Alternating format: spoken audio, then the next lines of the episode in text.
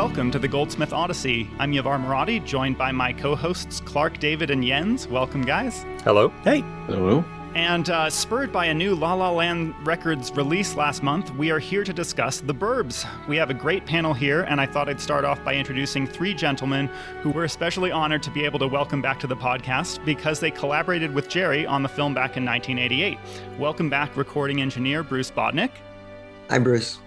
Hi. Editor Marshall Harvey. Hello, Marshall. Hello there. And director Joe Dante. Thanks for joining us again, Joe. Hi. How are you? And here to discuss working on the new complete La La Land Records release of the score, we welcome back to the show album producer Neil S. Bulk. Welcome, Neil. Hello, co-producer Mike Matessino couldn't make it today. Right. Yeah, you're both credited as as producers on there, and yeah, sorry Mike couldn't make it, but uh, so glad to have you. And as our listeners know, we're always trying to add more new voices to this Goldsmith Odyssey project. And for this conversation, we're so happy to welcome Dan Goldwasser for the first time, who has contributed his fine art direction and package design to this release, but who also produced IQ, Seconds, and The Sum of All Fears for La La Land Records years ago, to say nothing of his work on the wonderful, shall we say, Goldsmith adjacent music written for the Orville. Great stuff. Uh, great to have you, Dan. Uh, thanks for having me. I really appreciate it. Dan, before we talk about the Burbs, we really do like to begin with an important question to newcomers to the podcast, and that is what was your earliest experience with the music of Jerry Goldsmith? Well, um, I would say it probably was as a kid going to the movies. And in that case, given I was probably too young to see Poltergeist, that my parents wouldn't let me see it, um, I would probably have to say it was either Twilight Zone the movie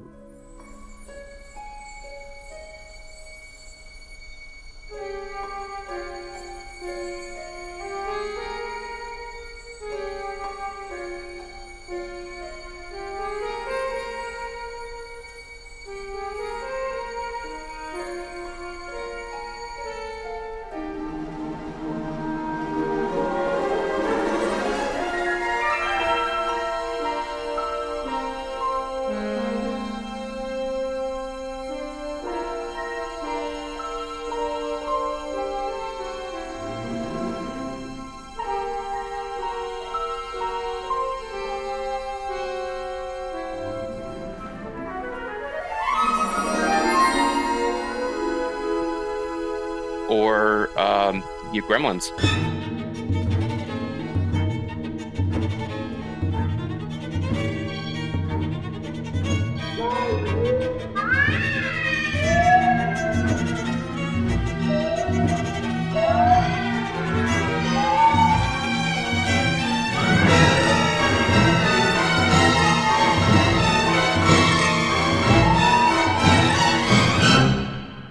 Um, was probably my first exposure to, to Goldsmith, and uh, ever since then, obviously, you know, it's it's it's one of those things where I never expected I'd ever meet the guy, and yet uh, was fortunate enough to do so uh, before he passed, attending a few of his scoring sessions and worked on a few of the albums that have been released, uh, showcasing his work.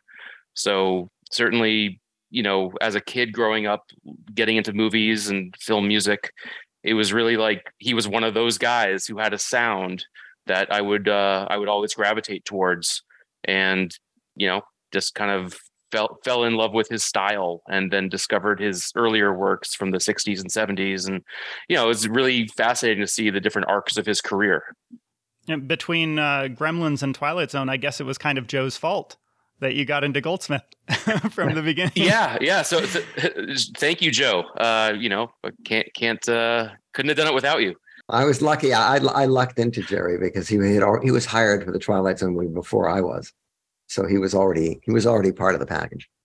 Nice. But as I understand it, Joe, I, weren't you the only director that got to interact with him on the uh, post production of that film? The the other three, I'm not sure, did the spotting. Well, I don't. I don't think him. George. I don't think George Miller was was there. I think he had gone back to Australia, and uh, everybody else was consumed with the uh, the drama uh, surrounding the movie.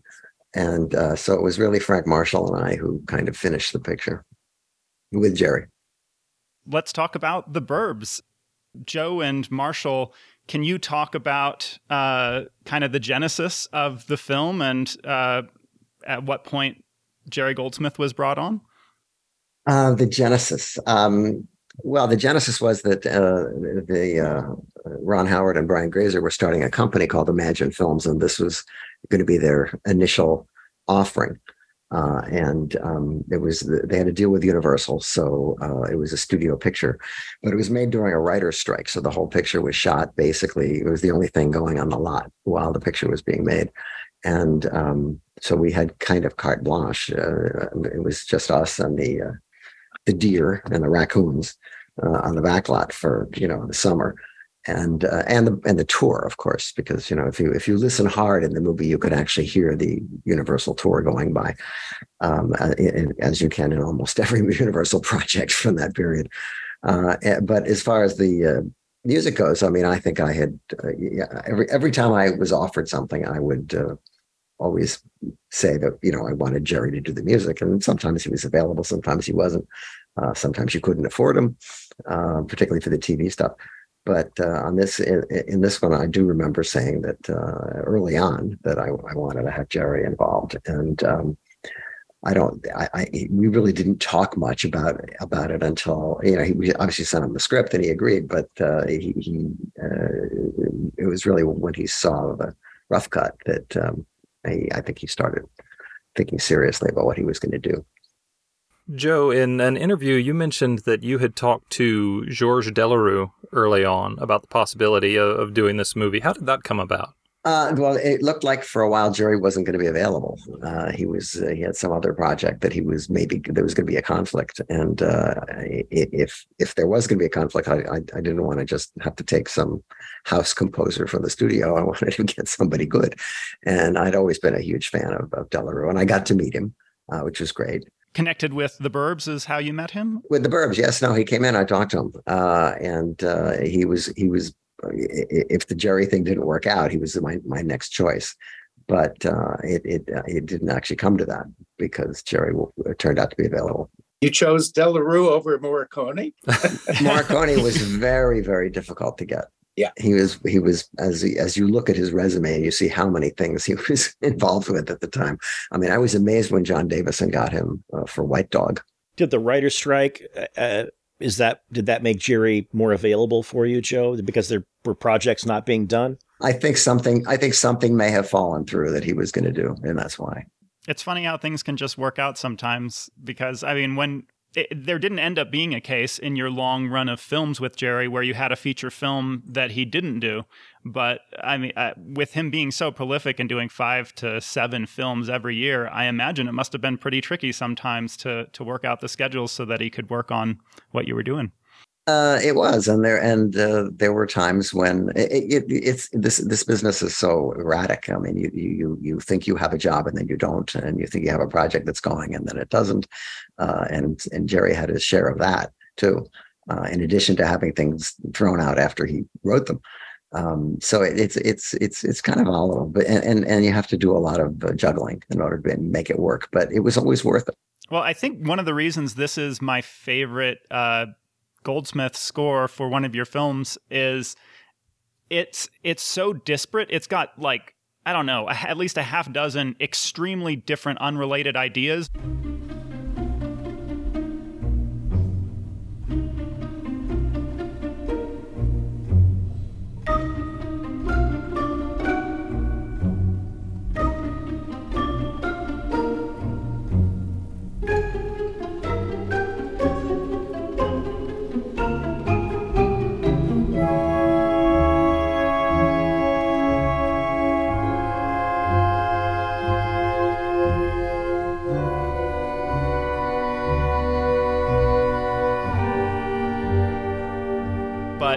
What he's able to do is make them all meld and flow together in kind of a shocking way to take such such different ingredients. Like if this was uh, a meal being prepared, you wouldn't think these ingredients would be ones that would fit together. Like they, we've got the jangly percussion.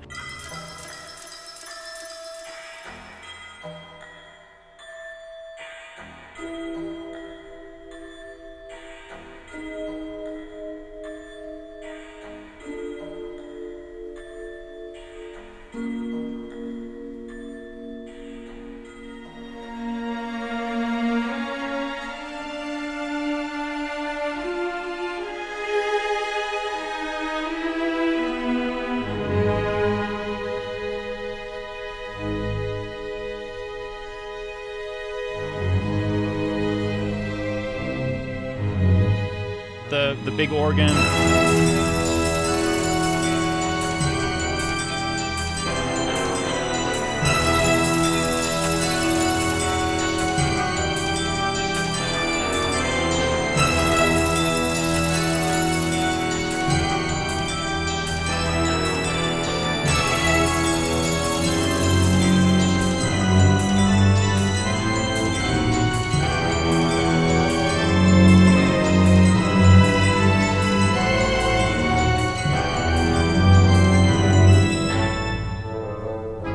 Strange uh, ceremony music.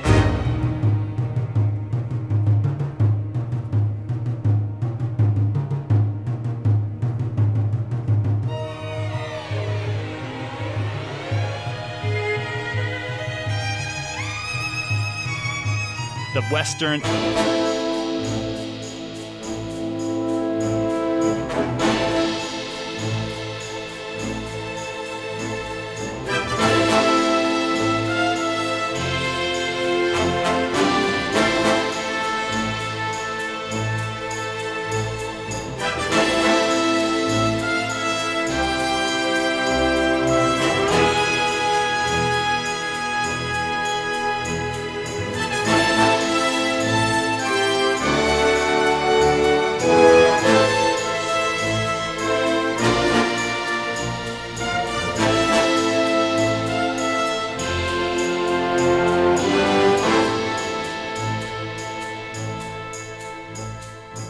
Got literally everything in the kitchen sink, I, I like to say about this score, and that's something I guess in common it has with Looney Tunes, but somehow he makes it all fit and feel like part of one, you know, unique work of his.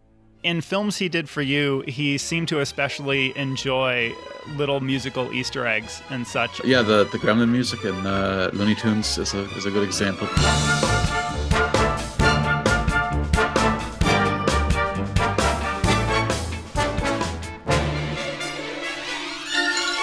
Course, also the Rambo music in Gremlins too.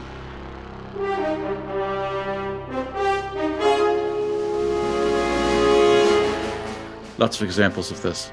Well, both of you, Joe and Marshall, you were you were fans of his work, and I wonder if he was just getting playful with you because he, he like I wonder if he thought to himself, "Will they notice this? Will I get a laugh?" No, I- he he was. We were we were we were all pretty tight by then. I mean, he he he he knew that we knew what he was doing, and uh, and I'm sure he did some of it just to amuse us. Well, and your your movies are culturally pretty culturally aware too. So I mean, the references are built into your films too. So why not do it with the score? It fits right in. Yeah, Yeah, and sometimes he would reference other people's music. Like, uh, of course, uh, Looney Tunes has the obligatory, almost powerhouse reference to uh, Raymond Scott, right? I think, and uh, and there were a number of other uh, like Psycho, obviously, there's so much in that score. You're right, Psycho, yeah. But, you know, there's so many references. Like, sometimes my ears will recognize something, and I don't even necessarily know what it is, but I'm like, oh, I've heard this before. But Jerry's clearly making a joke here, a musical joke. And I didn't hear him do that um, on many other films that weren't Joe Dante films. It seems to be something he particularly liked to do for you. Um, I, and I appreciated it. Speaking of Jerry having fun on this score, uh, there are a couple of synth effects. I'm assuming they're synth effects uh, that are very amusing in this. Uh, he's got the little barking dog effect.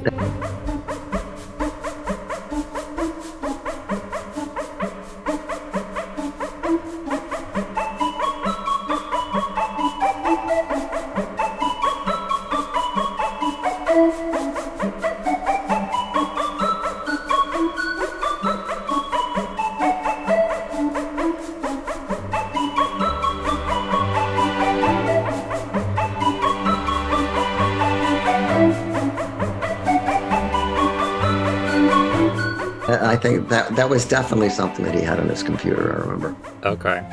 and then the, there's something that sounds like a rubber duck later as well Squeaky. in this score. Uh, Bruce, can you tell us anything about the creation of those sounds? Well, those are something that he would have done in his studio at home. And I don't, Joe, I don't. You came over to the house to to listen to a temp and what he was doing, what he was creating, and and a lot of those things would just appear because of his, his sense of humor. He just loved it, where he could stick stuff in, stuff in, and and and his he always wanted to give the sound uh, editors, uh, designers a fit. He loved that. it's true. So Gremlins has a cat, and this has a dog. Oh, there you go. Right, Gremlins has a cat. Yeah. Well, not that. You know, he would he would he would put things in that the sound designer would put in, and then the sound designer would go bonkers because it was locked into the score. You know that there was a sound going, and he did it intentionally. Can't, can't dial out the dog barks. Yeah, we he used to say we're at war with sound effects. Mm. Wow. Well, he did a lot of he did a lot of, of my pictures with Mark Mangini, and they actually uh, got along very well. Oh, that's good. yeah, Good. This is not even the first time that he used the barking dog, right? We heard it in um, Lonely Guy. Oh, did oh, is that in there?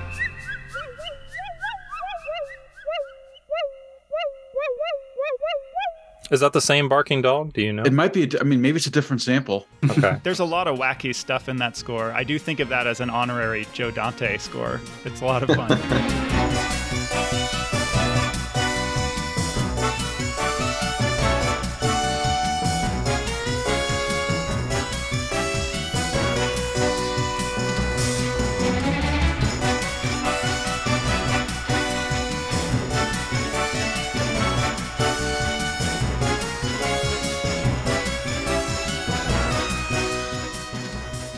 Joe or, or Marshall or Bruce, do you remember your reactions to when you heard the the dog barks or the the, the uh, rubber ducky squeaks in this? Like, did you did he play those for you? And you know, Well, he played he played the Barky Dog separately for me Mhm. uh, at his studio, and uh, and I, I I thought it was very funny.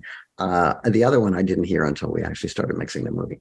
and I never was surprised when something like that would happen. I expected something to happen that we didn't expect. It made it fun to go to work. Yeah, especially when it was a, a Joe Dante project, were you just more prepared for the weird to appear, Bruce? Uh, no, I mean, uh, Jerry always found time to have Joe go out into the orchestra and play something. Either it was a siren or it's something, or even, I don't did he get you up there to conduct one time, Joe? Uh, I, I I'm embarrassed to say yes, he did, and it was a disaster. Yeah, it was great. Uh, no, thank God, I have I've erased it erased it from my memory. Unfortunately, we didn't do a video of it. Neil, one day you'll come across this. I I don't think that take made it out of the U.S. studio. Nope. Well, I'll, I'll have to go through all the tapes now because I have Gremlins 2 and I have this, and so, so we'll see. It might have been on Gremlins 2, Now that I think. Oh, okay. All right. For the future reissue, That's right. bonus track uh, conducted by Joe Dante, we have to look forward to. I'm sure it was. Uh, it's a brief track, if it exists. Yeah.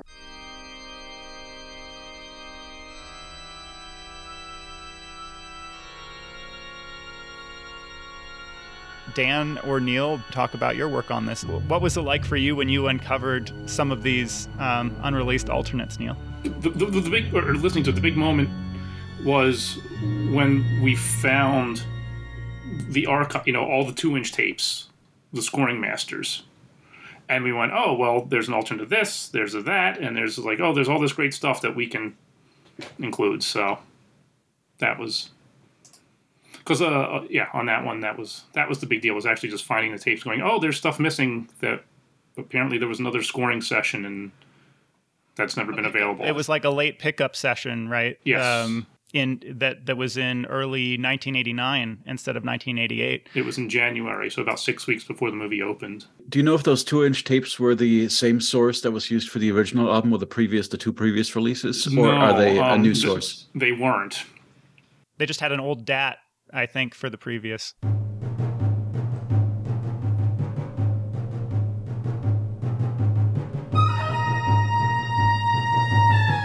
I think that that was Oh, wow. used for the original album and for the reissue. I think they were the same source. So to go back to the two inch, which had Bruce's Mhm. film mix on it was you know was quite a find.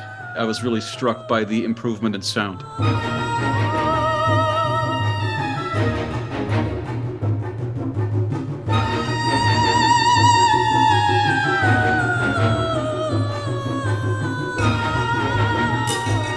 That makes sense because it just seems to have a richness and a fullness of body and more bass and more detail and just generally everything everything's better, which I wasn't expecting because the old album sounded great to me.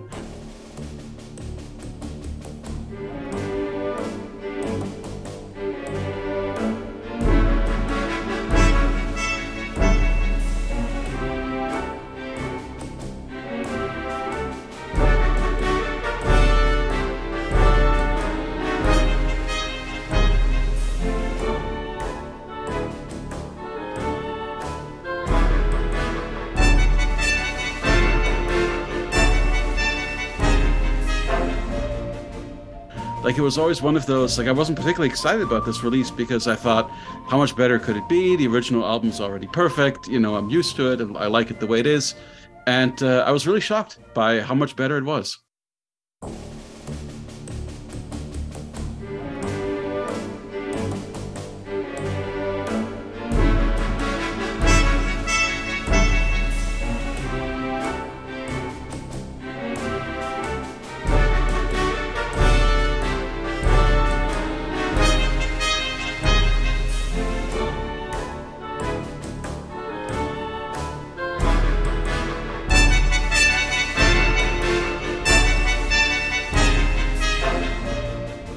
was surprising because I've worked on a number of these projects that Bruce has engineered over the years, and Bruce, you were using digital pretty early, hmm um, going back to motion picture. Yep. Um, and the Burbs was an analog recording, however. And I, I didn't know why that decision was made. Was that a universal thing? Was that your decision? Um, Gremlins was digital. Um, think Innerspace, I, I can't recall now if that was digital or not. But this one was analog, and I, I didn't, I didn't, don't know why, why that decision was made. I don't know. I don't know why we did either, and and you know, I just can't remember is why the decision was made. But uh, was it was it at fifteen or thirty? Uh, let me double check. I think it was 30 with Dolby SR. Wow. Yeah. Well, that's one of the reasons it sounds better than the DAT. Mhm. Believe me. There, there you go. Yeah. forgive me, it was 15 IPS with Dolby SR. I got confused by the by the time code. That was 30. Okay. The uh, the jangly percussion is one of the you know that weird. I'm not sure what that instrument is, but that weird um, effect that goes throughout the score. It sounds so much more detailed now. There's there's so much more nuance to it, whereas before it was kind of more recessed. I'm just so surprised at uh, what a difference in sound the new album has when, like Jens, I thought the old one sounded really good already. The reality is, we've been able to go back, you know, to all these tapes, be it digital or analog, and we can do better today. We hear things differently because we're not under a time constraint. Um, I mean, I I listen many times where the live mix, which is what Jerry always wanted, the live mix, to get the performance from the orchestra and from me, and that's what went into the film. But you know, years later, in hindsight, you go back and you got the multi-track in your hands. All of a sudden, you can hear things that should have been tweaked that that just make it better, and uh, so that's a good thing. Yeah, I, I was just gonna say for for me, um, you know, I didn't work on the production side. Neil did, but when I got to hear it, it it's like for 30 years, you you know what the sound is because that's the album that you've had for you know three decades, and then suddenly it's like it's like a brand new recording, even though it's the exact same recording, because you're hearing just so much detail that you didn't hear before.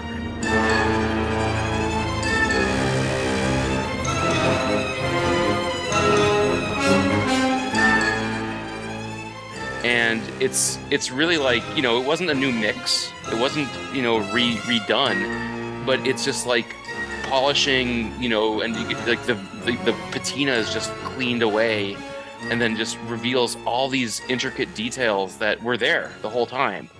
Um, and you know, Neil and I we did another project this last year as well that had the same sort of thing with The Godfather.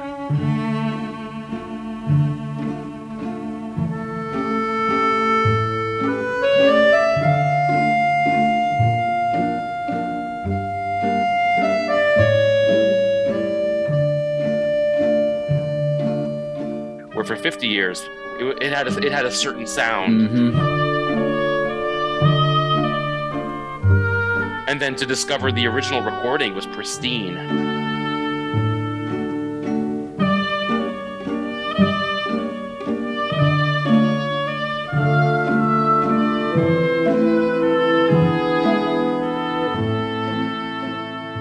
And it's just like a revelation. Like a, That- it felt like it was recorded this year. That was another one recently that shocked me. Because again, you know what The Godfather sounds like. Yeah. And then you hear that and it's like, holy moly. I actually, I actually said to Dan on a few occasions, like, "Does this sound too good? Yeah. It's Is this astounding. a, is this a problem?" It- let, let, let's add more compression and you know pull down the eq and make it yeah because it's almost like you, you're touching history right so you don't want to feel like you're you know you have an ego about it um like you know oh we can make this better like what do they know it's only been 50 years or in the case of the burbs you know 30 years of of this sound but when you go and it's the original recording it's the original mix and you realize wow, for 30 years, we haven't heard it the way it could have been heard. And that's not to fault anyone. That's just how it was.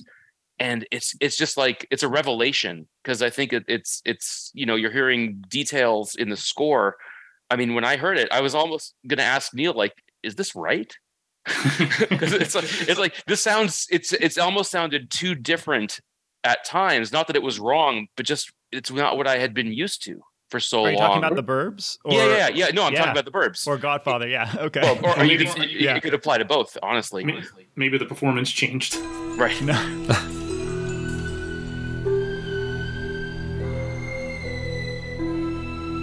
Before Jerry was brought onto this, I guess. I mean, he was he was uh, in the plans, but before he was actually brought in, you made a temp score using a lot of Morricone and other composers. Can you talk about that a little bit? So if you if you want to see what we're talking about, the, in in the in this rare instance, the rough cut with the temp score is available uh, on a uh, on a on a Blu-ray Shout select, yeah. from Shout Select, and um, Mhm. I I still to this day can't figure out how, how they managed to get away with using this stuff. Uh, you know, uh, We were just discussing it earlier of how did they clear the rights for the music to do that? or I guess maybe they just didn't bother, you know, or they didn't care, or something, or maybe they thought nobody would recognize it. Nobody's going to notice. But uh, it is actually, and, and, and it's obviously a different cut of the movie. It's it's uh, quite a bit longer than the movie that was uh, was released. It won't heal if you keep playing with it. If we'd gone up to the cabin at the lake, I would have had twice as many of these by now, so it's not like anything you said this morning is coming true. Honey, I am very, very proud of you. I think it was very sweet of you and Art to at least make the effort to break the ice with the new neighbors. Now they can never accuse us of being rude or unfriendly because you've taken the initiative. I mean, even if they didn't actually come to the door itself. Thank you, Carol. And um, I, it's it's a very interesting comparison. I, I, I'm very happy to have it out there. Yeah, I was actually watching that work print yesterday, and one thing I noticed, Marshall, it seemed like some of the choices that you guys made uh, might have kind of given Jerry a, a good sort of tonal guide for for some of the compositions that he wrote. Uh, you've got that big organ music that you use when the car comes out of the garage. Get down, get down, get down!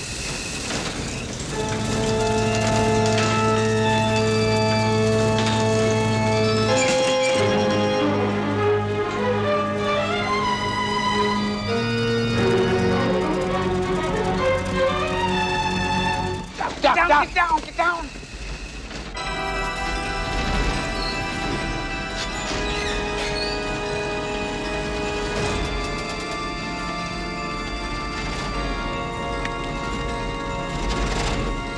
And uh, then later, when Henry Gibson is introduced, you've got those kind of twinkly, uh, sort of jangly chimes.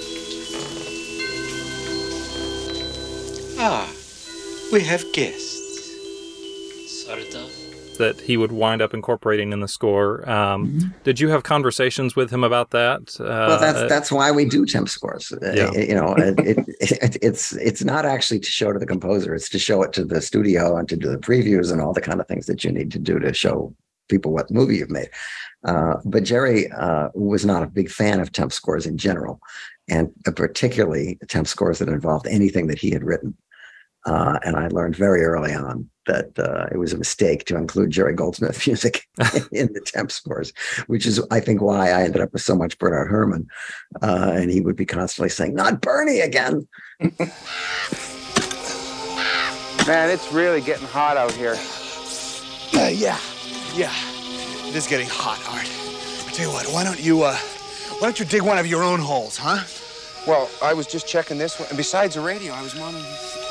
You know, you know, this is turning out to be a, a lot more work than we thought it was going to be. Why don't we? Why don't we go check the house? It's probably a lot cooler in there. He, he let you get away with two of his cuts in this one. You, uh, he was obviously supposed to quote the Patton theme, so you just put in Patton.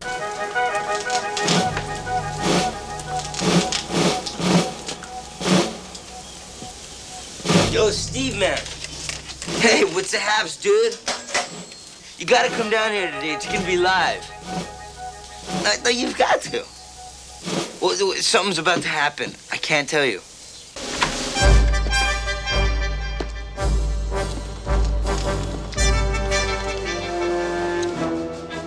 Yo, Steve, man.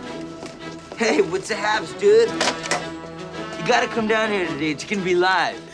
And as you've said many times, Joe, he's always got to write music for a kid on a bicycle, and that was Temp with Sticks and Stones from Explorers. Right.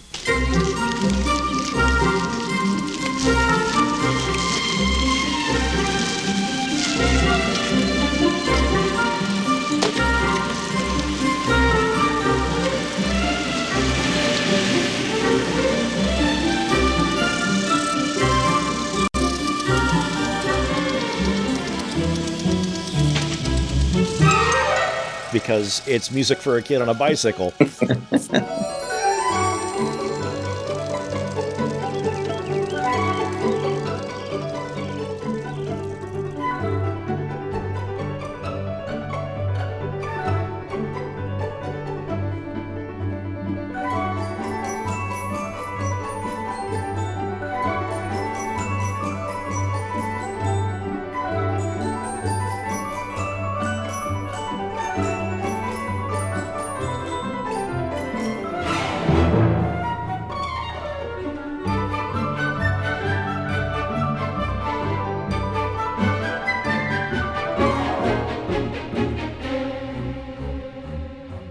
And Polter and Poltergeist.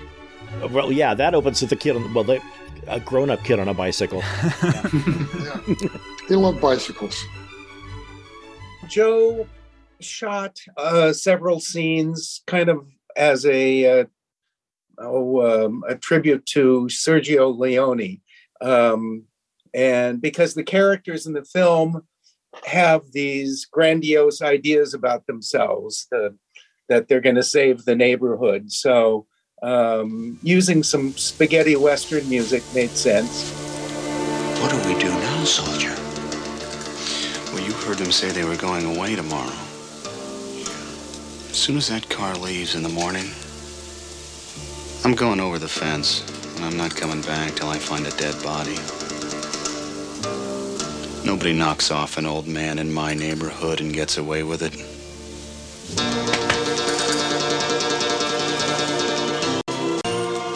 Uh, but but it, it it was supposed to show you know uh, it, it was giving the emotional heft that we could to um, the movie so that he could see sort of what we had in mind. And it it never failed. I mean he always he always did a better score than the temp score. Uh, but it's also he was really clever at interpolating the kind of feelings that you wanted to get when you put the temp score in. What do we do now, soldier? Well, you heard them say they were going away tomorrow. As soon as that car leaves in the morning, I'm going over the fence, and I'm not coming back till I find a dead body.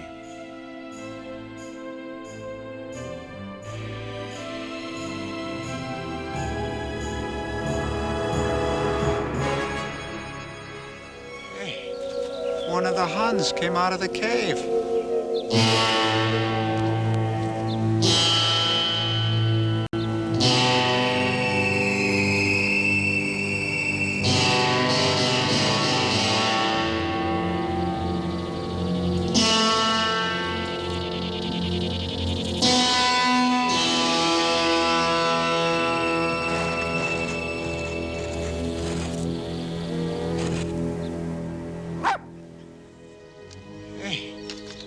The Huns came out of the cave.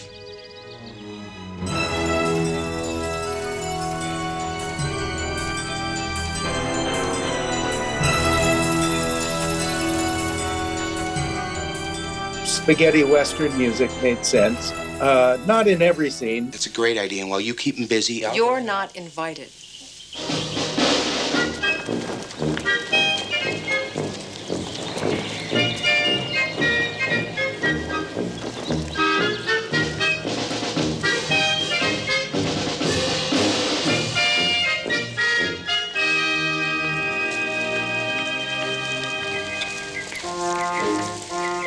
Do this tomorrow, Cal?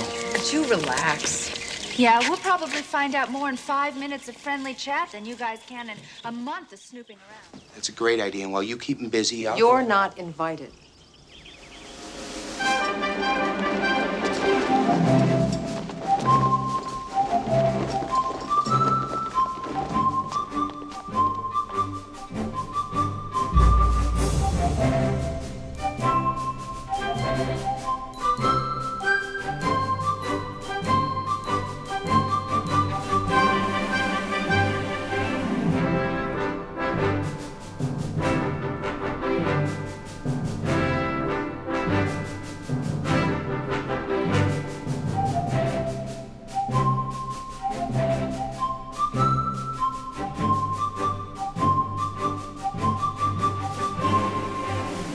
Was fun to do. All, all the uh, films we've de- done together, it's been fun to put music in.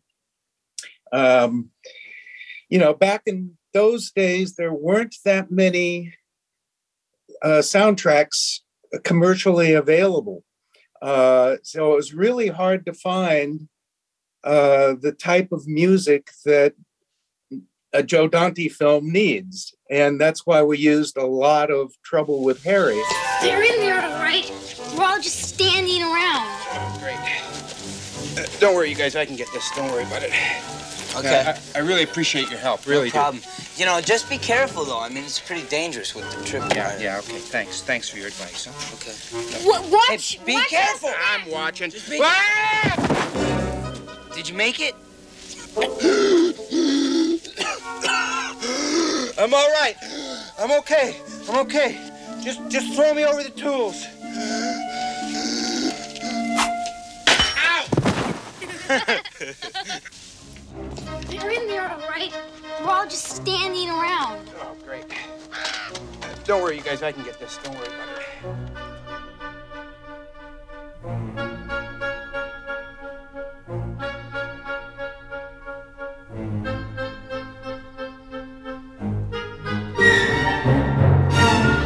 That was one of the few, back in the 70s at least, one, one of the few albums uh, was Bernard Herrmann's music from the Hitchcock films, which included a suite from A Trouble with Harry. And so you were using the re-recording. Yeah. Yeah, it's re-recording. right. Yeah. Mhm. Yeah. Um, but by the Burbs, there were a few other soundtracks that um, that worked. We used some music from Witches of Eastwick.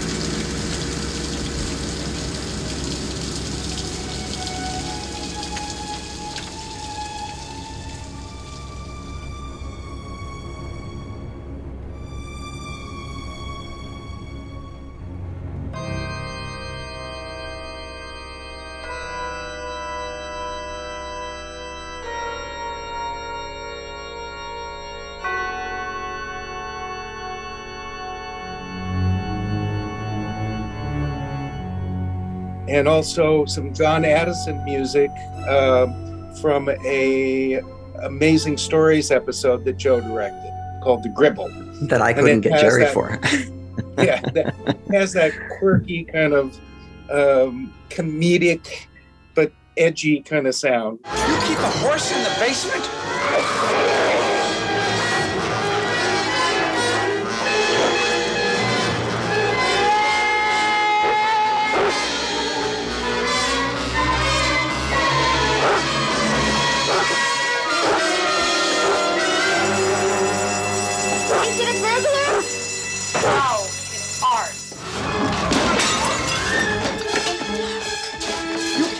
Keep in the basement?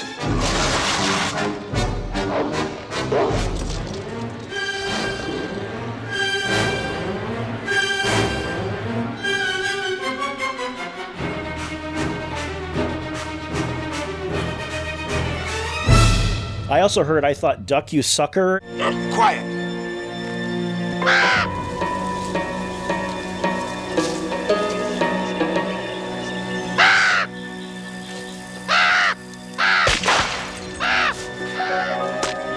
Art's got a gun.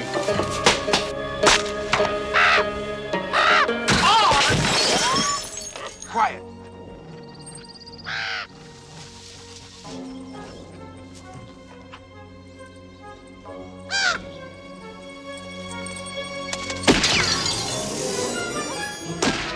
Art's got a gun. I remember uh, one scene in particular where the guys come to get Tom Hanks to come out and play, and you have him coming in with like Morricone. And I seem to remember that Jerry was kind of reticent about doing that. My, does that ring a bell, Joe? I mean, the, doing Morricone. Well, he he he wasn't good at copying Morricone, and nor nor I think did he ever want to. But but when right. when when given the the template and saying, well, this is this is sort of the kind of thing we want, he would try to do it without having it sound like he had copied that kind of music. Right. Uh, and the only the only time it it didn't work was in the scene where they go over to the Klopeks for the first time, and um, uh, the, the they're they're marching toward the door, and there's all these cuts of the different peaceful people's faces and zooming into their eyeballs, like more like in Leone and stuff, and uh, and Jerry did this. Uh, we we had we had temp tracked it with a piece from My Name Is Nobody, Let's go.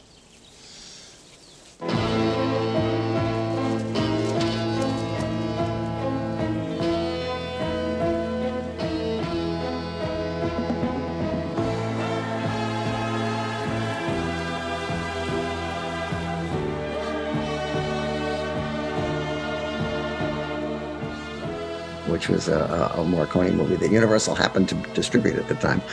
And um, Jerry must have tried three or four different comp- compositions to fit into that space.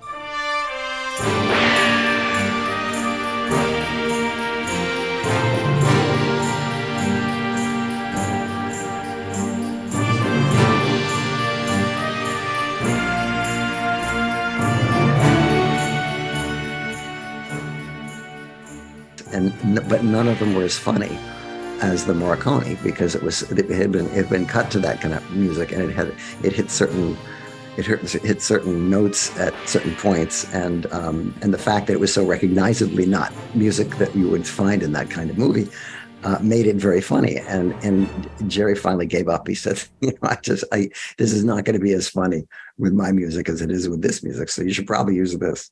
And so we bought it if I can talk about the new album for a moment, um, this actually includes for the first time one of those alternate attempts at uh, that "Let's Go" cue, uh, a different opening with the Western theme, and it's so very different.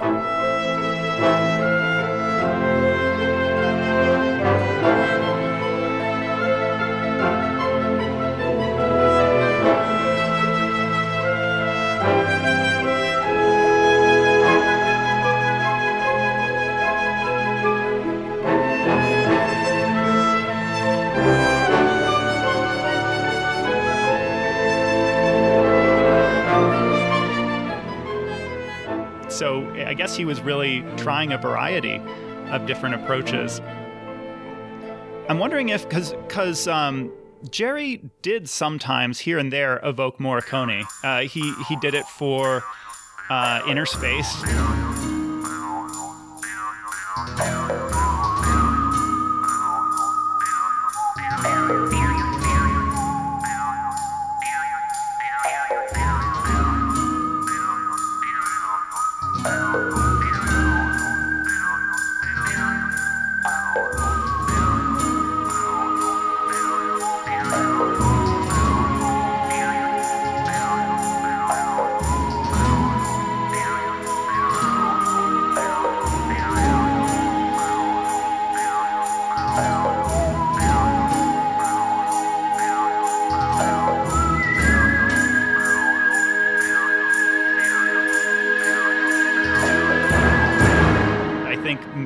Doing more of a Morricone sound on that.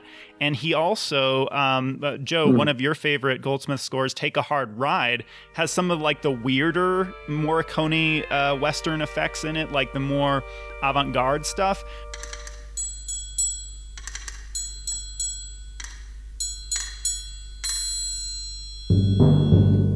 But what I don't recall Jerry ever doing is something really over the top operatic, like, you know, a final Morricone showdown. Like, that's not the style of any of his Western scoring, um, even outside of Western pictures. So I'm wondering if that's what he like felt resistant to was the the very much operatic, way over the top kind of tone of it.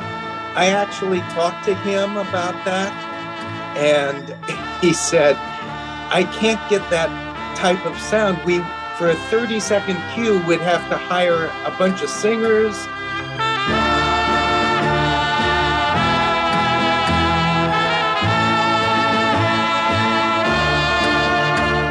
And a, a big organ and electric. I'd have to bring in all these extra musicians to get that sound. So it was really the orchestration he couldn't. That makes sense. He couldn't afford to do. And we would have had to fly to Italy. Marshall or Joe, do you recall what Jerry's reaction was to the um, I think it was Les Baxter music in the temp that you used for the the ceremony?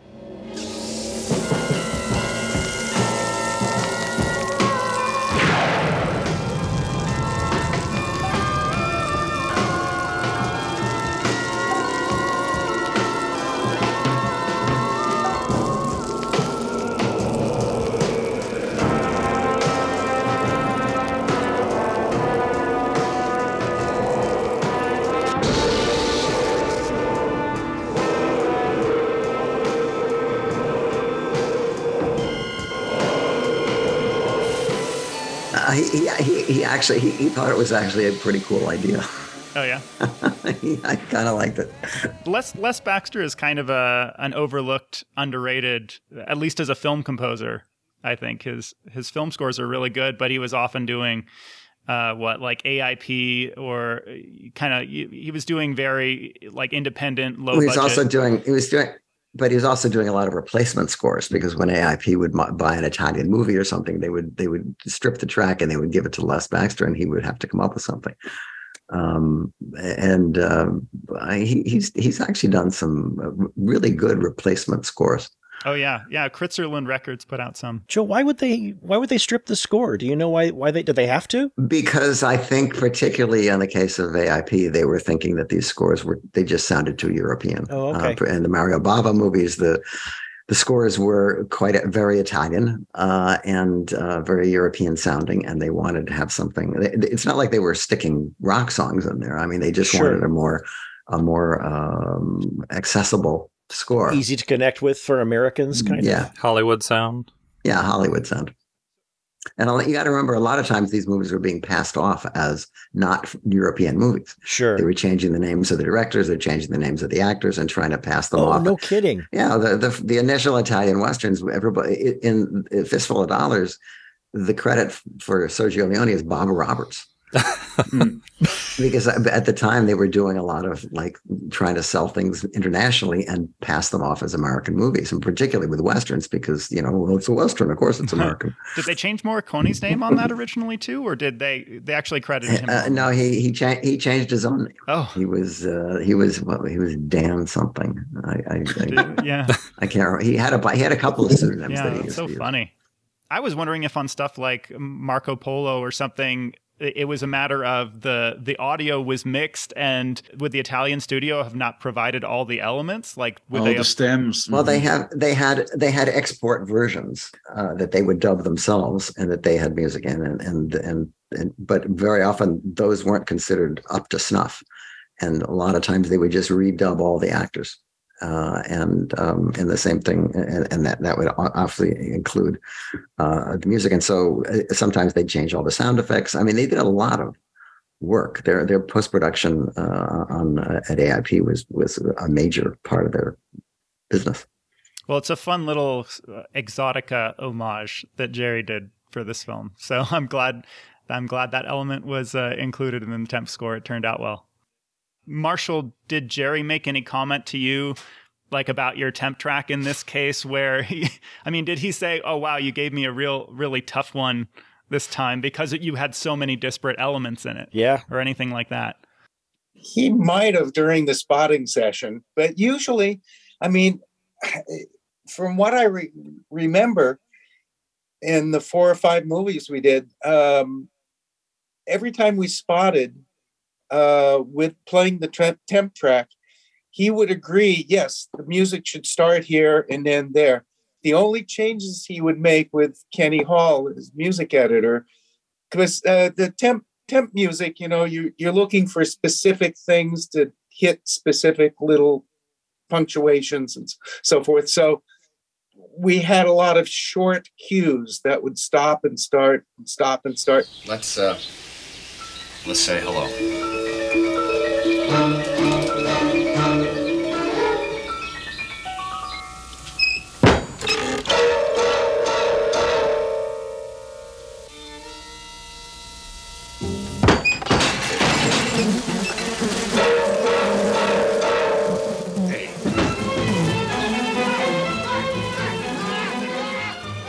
And he would say, "Yeah, let's start here, and I'll just go all the way through." Let's uh let's say hello.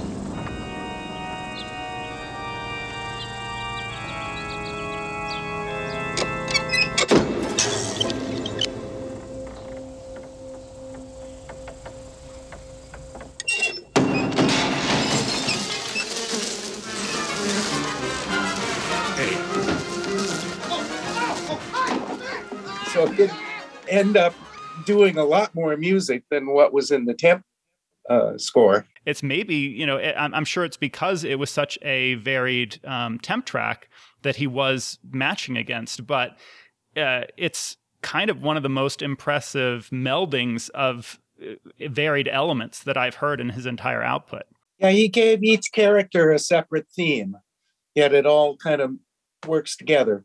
I wanted to ask about the, the, the use of the, the Patton esque material in the score as well. Was that That was Jerry. something you had? That was Jerry's idea. That was all Jerry. Yeah. Wow. Nice.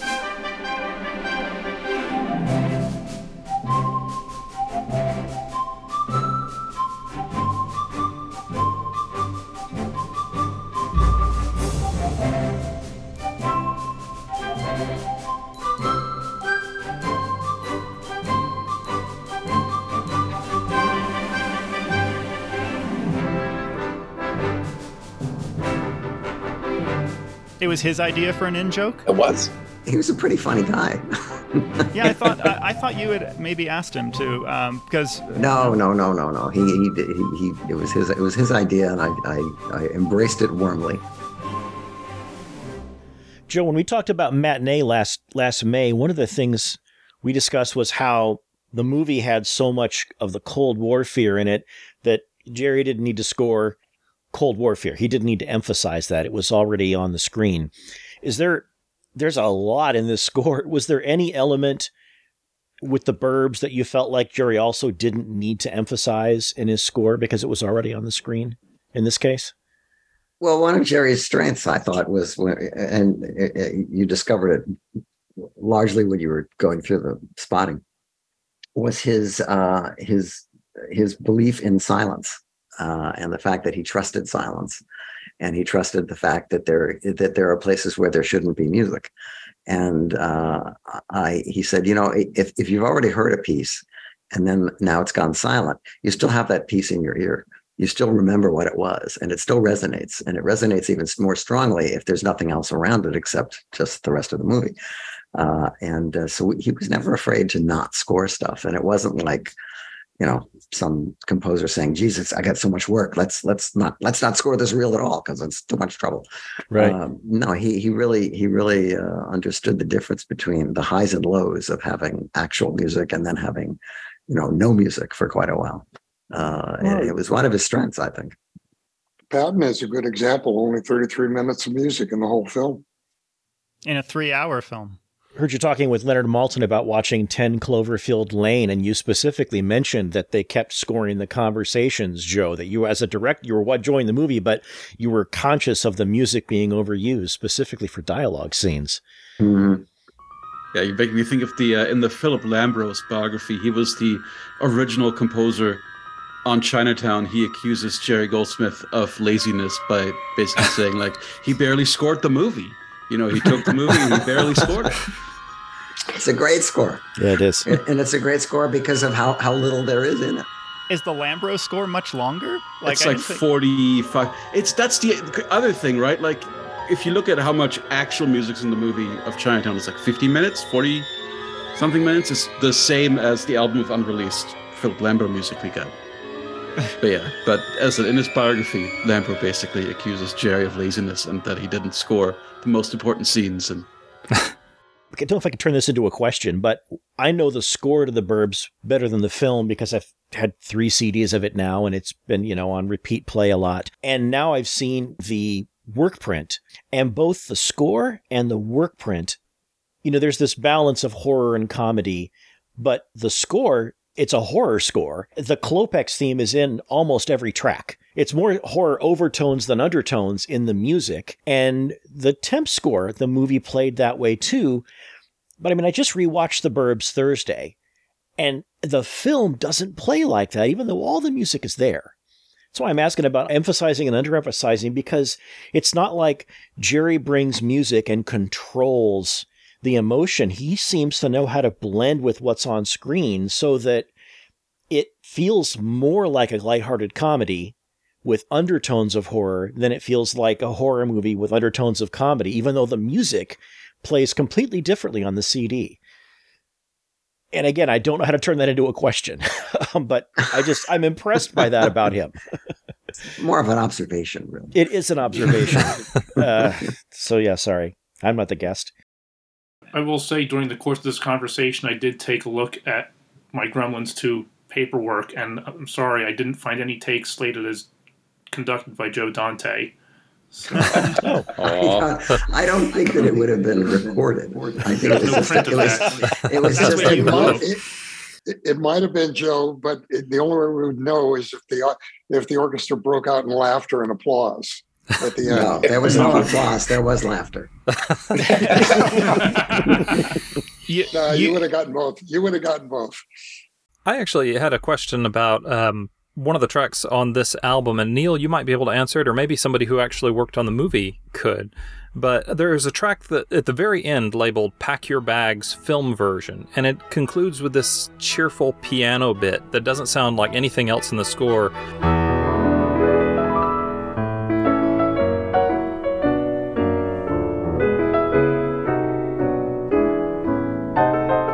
It sounds like he may be riffing on A Beautiful Day in the Neighborhood, which is used earlier in the movie, and then that's what you end the, the work print with as well. Yeah. God, I love this street.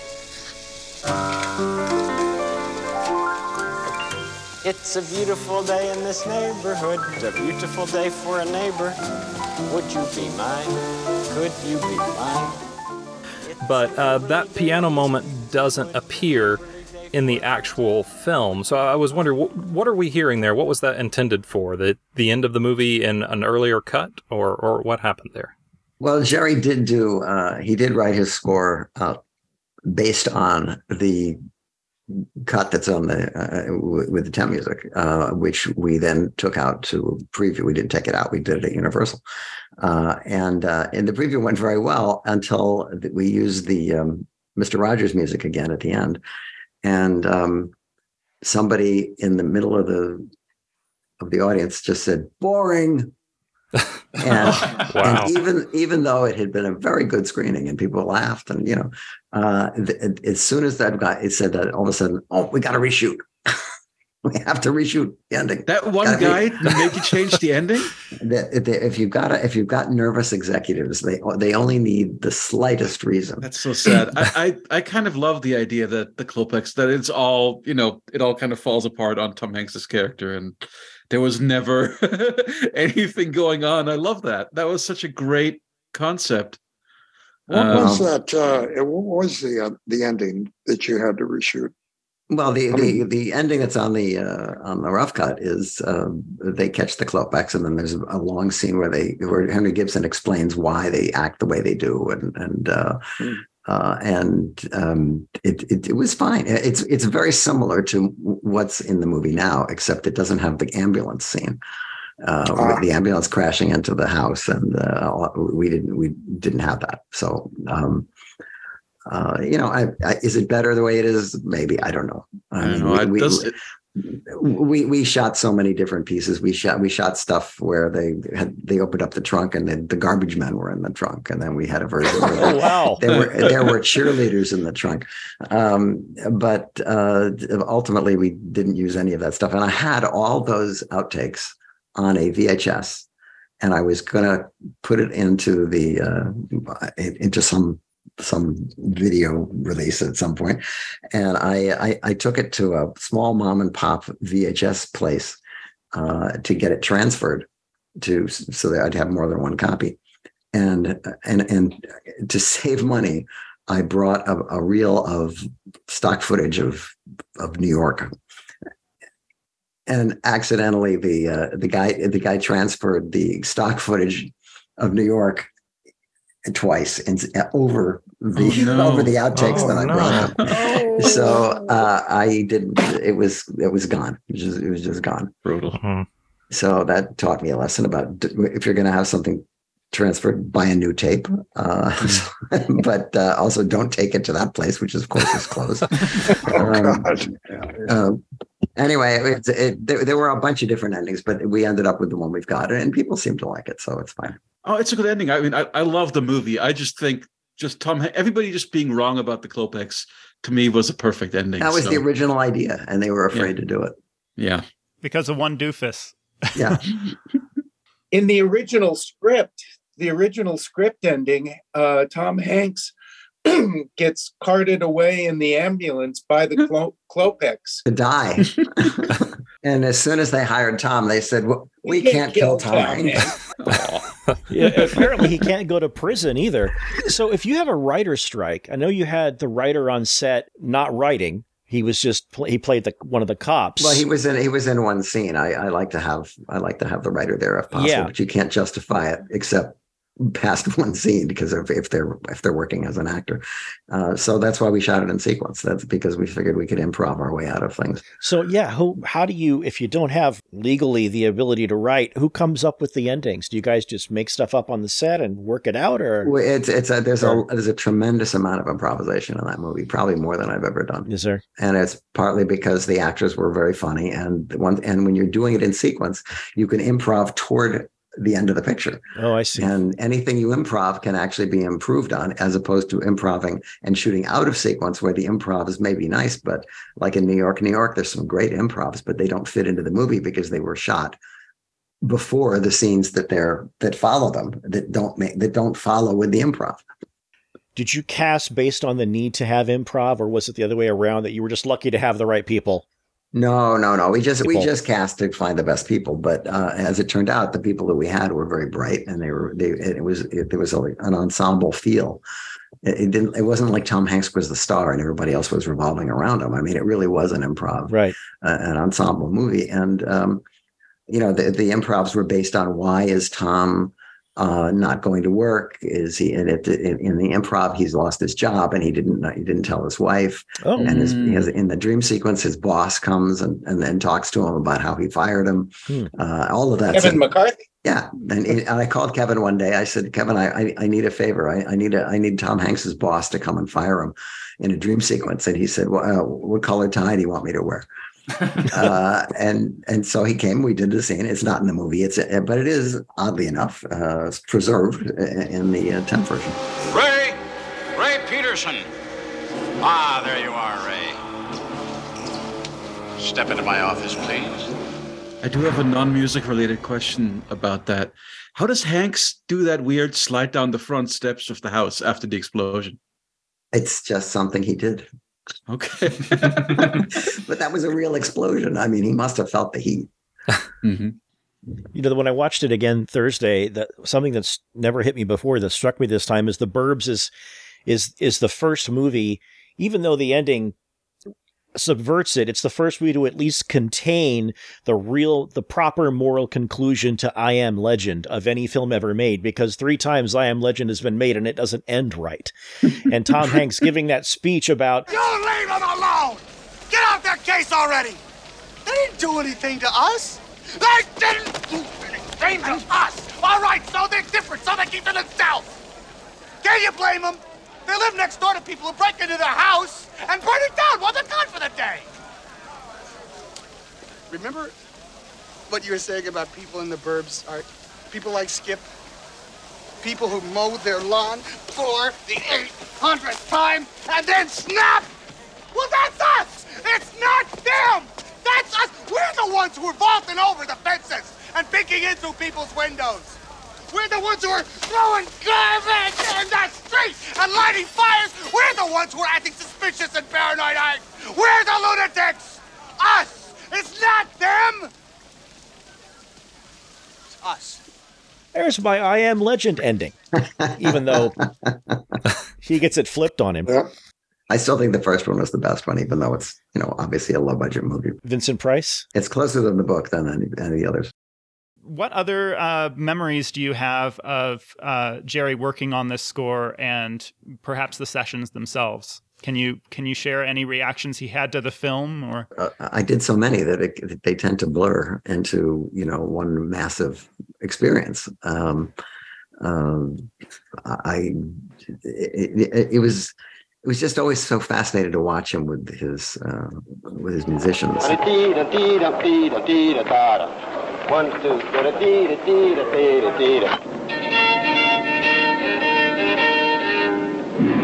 Yeah, they're an octave above you, though. Yeah. And this score's the, the first minor second you're asking about. Tell me if you had D flat, would it have made a difference?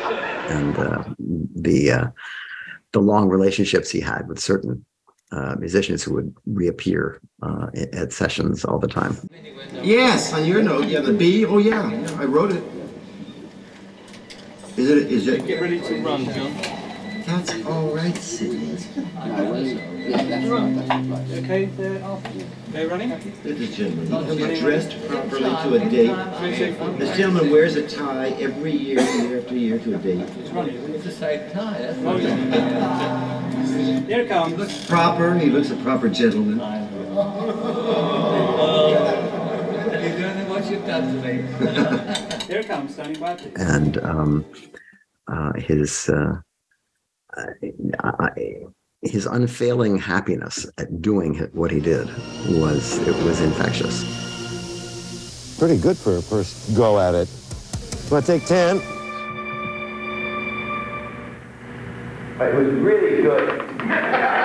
Well, there'll have to be a take 119. and it was and it was hard work. I mean, it was and it was and sometimes things didn't work correctly the first time, and then he would have to he and Arthur would work on it and try to try to change it. And sometimes it was based on something I said, but also sometimes it was just he would he would just look at the sheets and he would play it, and then he he, and then he would scratch his head, and there was something wrong, and he'd start writing. And uh, I mean, he he he worked. He, it was he was a workhorse. I mean, he really did work, but but he he did it because he loved it, and it was infectious. Jerry Goldsmith is somebody we really like working for because he's just the governor, really. He's fantastic. So shh, Everybody except the trumpets repeat bar three. What the hell was that? That was good. What was that? Who did that? Who done it? Me. Who, what was it? Which sound is that? The same one you've been using? Good sound. Thank you all very much.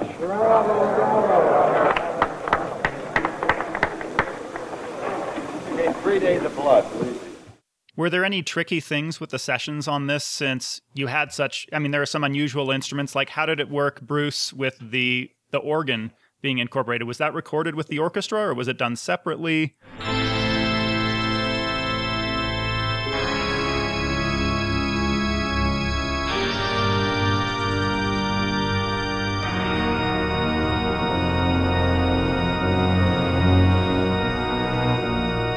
Yeah, no, the, the, the organ was done simultaneously and it was electronic. It wasn't uh, pipe organ. Oh. At, at Fox, we had a pipe organ, um, but it was the only stage in town that had a pipe organ, but uh, Universal didn't. And it was electronic. And when I listened to the score this week and then watched the film, I, I was impressed because I had, you know, I hadn't been there in a while. Uh, and it, what a good sample we had. You know, it just worked beautifully.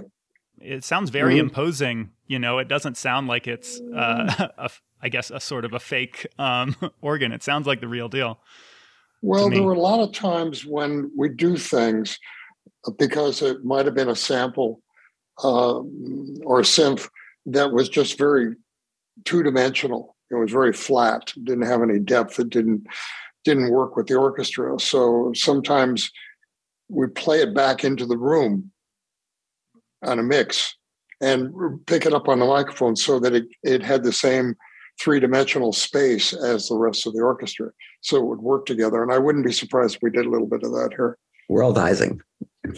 Marshall uh, and Bruce, do you recall any comments um, Jerry made about work about the film or uh, that he might have made during the sessions about this project? He was having, no, he was always having a good time. And he looked for the interaction, you know, with, with, with Joe and Marshall that especially when they do a long cue and they go look at it, you know, together. And then, you know, there might be a change or another a visualization. Like I, I never saw that before, and I've been looking at it for two months, you know, and uh, a change would be done. But Jerry was having a ball. He just loved making Joe, uh, movies with Joe. I was gonna uh, to go back to the Burbs and the percussion, the jingly jangly percussion. Was that Bruce? Can you remember? Was that all done on a synthesizer?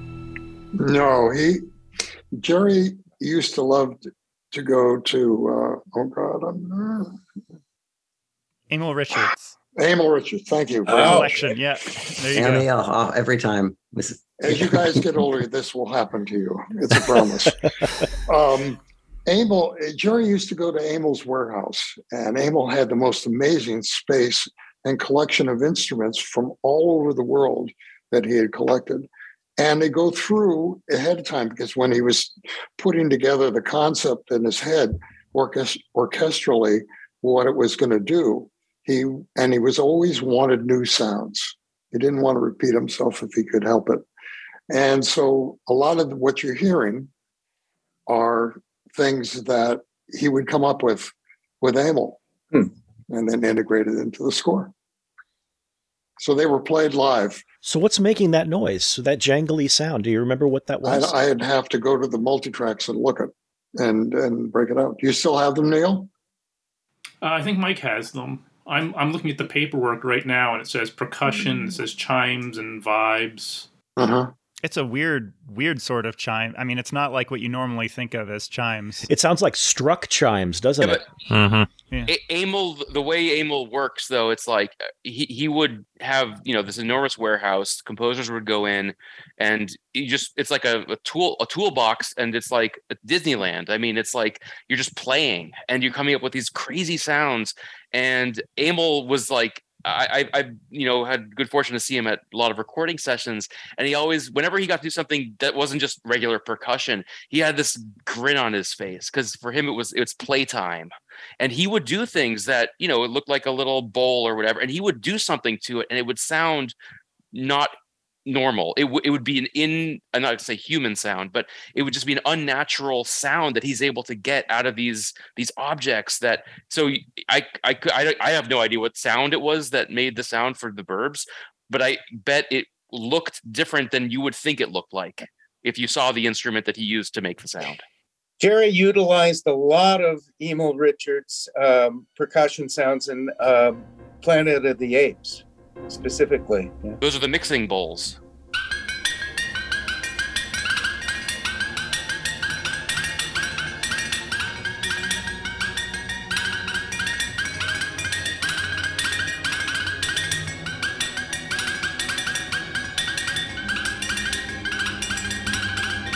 Yeah, all the, all that stuff. I wanted to buy uh, Emil Richards' uh, Boo Bam. I met I met Emil on Twilight Zone because that there, there was that was a, a, a cartoon score basically, and and he had all these strange objects that he brought in, and it it, it, it looked like he'd just gone down to the corner and and, and gone to a hawk shop and, and got a bunch of stuff, uh, but it all it all made noises.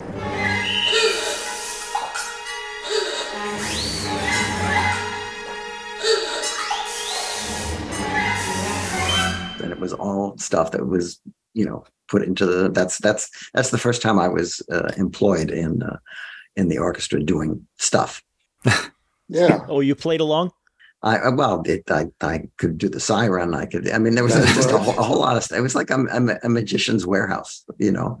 Uh, and he was and he was a, a very fun guy. Jerry loved him. He was he was on almost all the sessions that I did with Jerry. When that cartoon stuff in Twilight Zone, I mean, I as a well, I would have been 13 when that was out. So not quite uh, avant-garde in my musical styles, but that cartoon music always worked as music for me.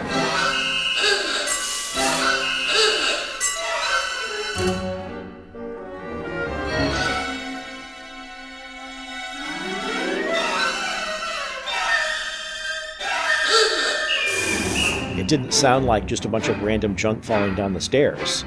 That's what's nice about it is you know he if he went to the junk store and brought that stuff in he clearly knew what to use and what not to use and when to use it. Because i can hear the sounds and i can't imagine the notation but I imagine there had to have been some notation in somebody's head for how those play and when they play. Yeah. Emil is such an important collaborator of goldsmith's over many many decades.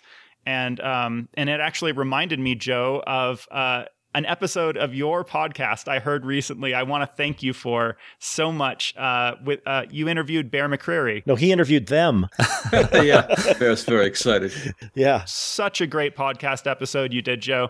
Um, but one of the things Bear McCreary brought up is the collaborative process that happens, and like it's not just the composer; it's the composer interacting with the director and the edit i mean however much they want to get involved the director and the editor and also musicians. And emil richards is one of the most important ones i can think of of you, you know a case of jerry didn't necessarily have an idea but a, a weird sound or a weird um, you know a, a, unique element of one of his scores would come up through conversations and the back and forth with musicians like emil richards.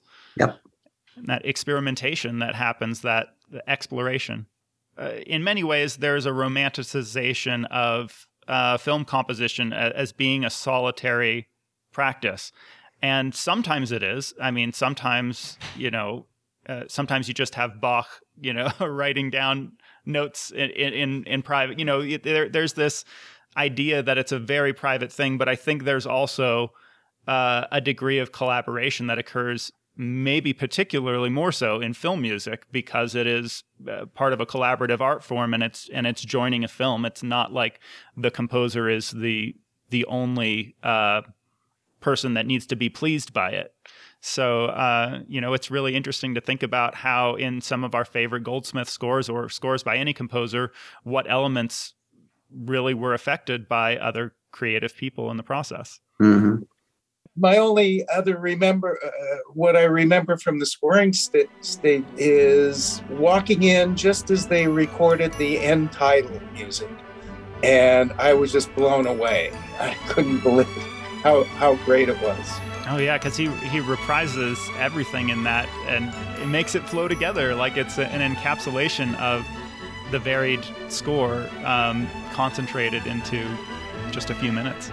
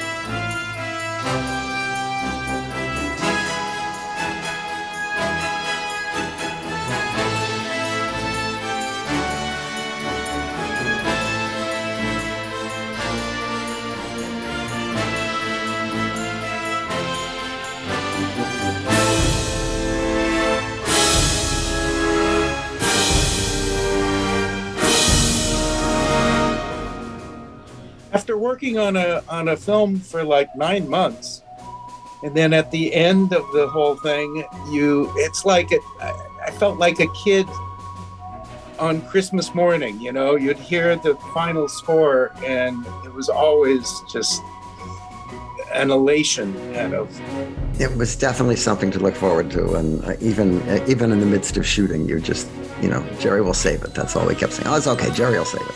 Let's let's move on. 嗯哼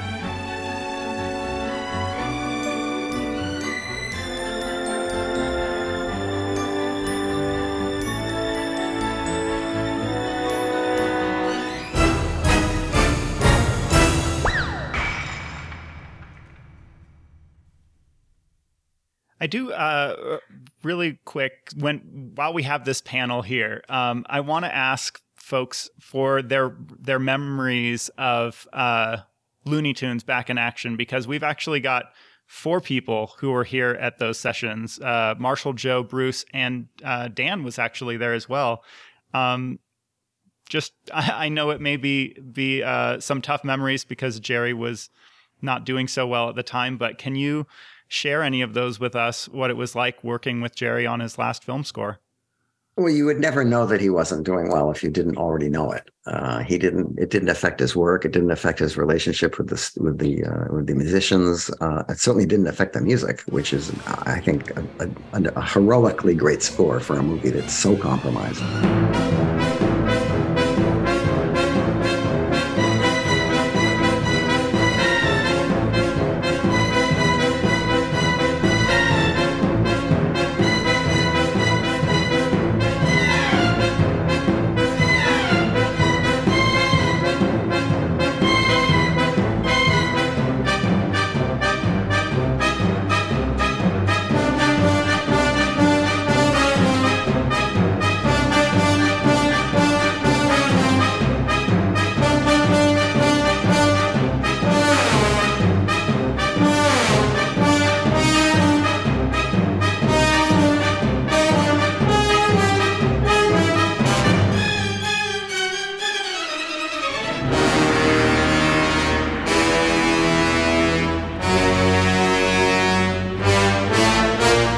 But um, he, he, he finally we were we finally got to a point where because we were doing it sort of in sequence, and we finally got to a point where Jerry just said, you know, I, I I'm afraid I can't do any more of this, and uh, and so he brought in his friend John Debney, who came in and, and, and scored the last reel and a half, I think, of the movie.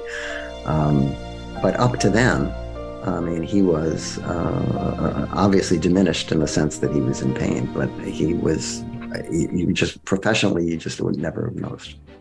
And you can't hear it in the music at all. That's that's such cheerful and lively and joyous music all the way Mhm. through. It's true.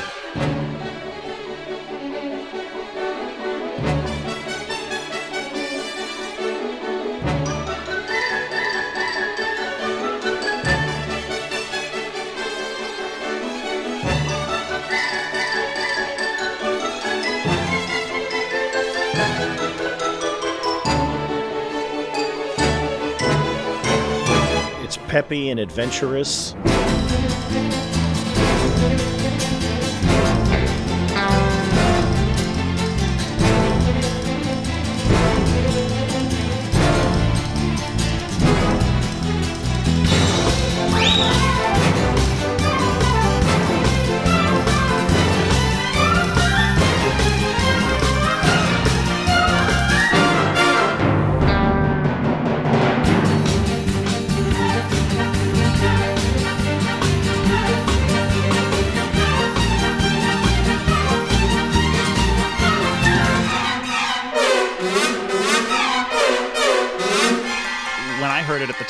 Thought it sounded like something a young up and comer, you know, 20 something year old composer would write, like John Powell or something at the time, with all of these uh, wacky hijinks.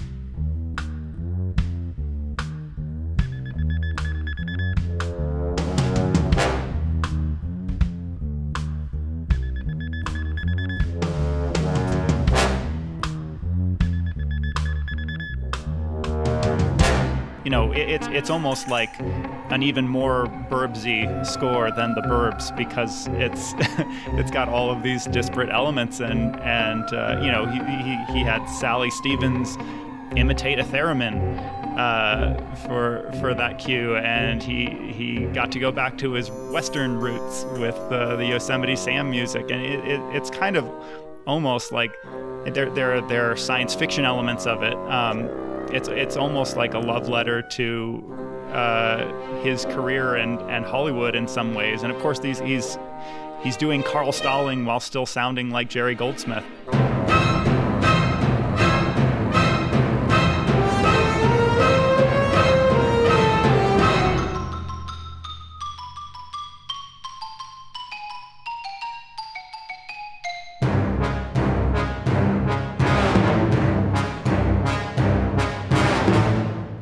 Of these things that only somebody at the top of their craft could manage to do, but it doesn't sound like something um, someone near the end of their life would write. It, it sounds like uh, somebody hungry to impress. You know, they've just started out in the industry and they're they're just throwing everything they can at it. I know it's amazing. It's one of his most vibrant scores, and uh, and he wrote it under the worst circumstances.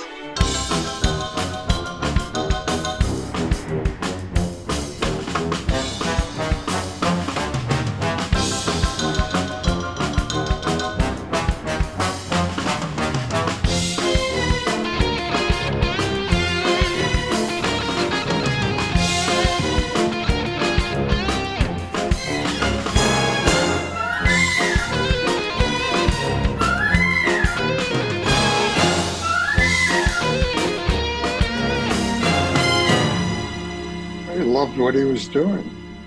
He, he wasn't going to stop until uh, he got stopped. Bruce, do you re- recall any uh, conversations Jerry had with you about that? Was it his decision to? It was his decision to bring on John Debney, or I thought it was something to do with. I mean, am I remembering? I think Yeah, I think it had to do with um, I thought it was maybe Robert Townsend. no Robert Richard, Kraft. Richard Kraft. Richard I Kraft. mean, Richard Kraft. That's what it Richard, was. uh, Richard Kraft. Yeah, yeah. Mhm. They, they, you know, there we go again. And uh, there, he was um, John is represented by Richard, and it just seemed to be right. It- but it was really so strange because Jerry did the morning session. John showed up with his guy and sat there during the, the, the session. And then Jerry announced the orchestra that John was going to take over from after lunch.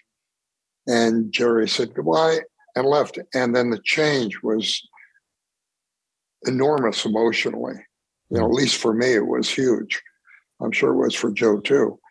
And uh, because he said to me, he says, I just, I've run out of gas. I, I can't do it. And that was it. I was there for two days, um, just a fly on the wall, really. Uh, like not doing the photo thing that I was doing later and all that stuff. But um, I was there for Jerry's last day and then for Debney's first day. Uh, I guess the the second day that John came back.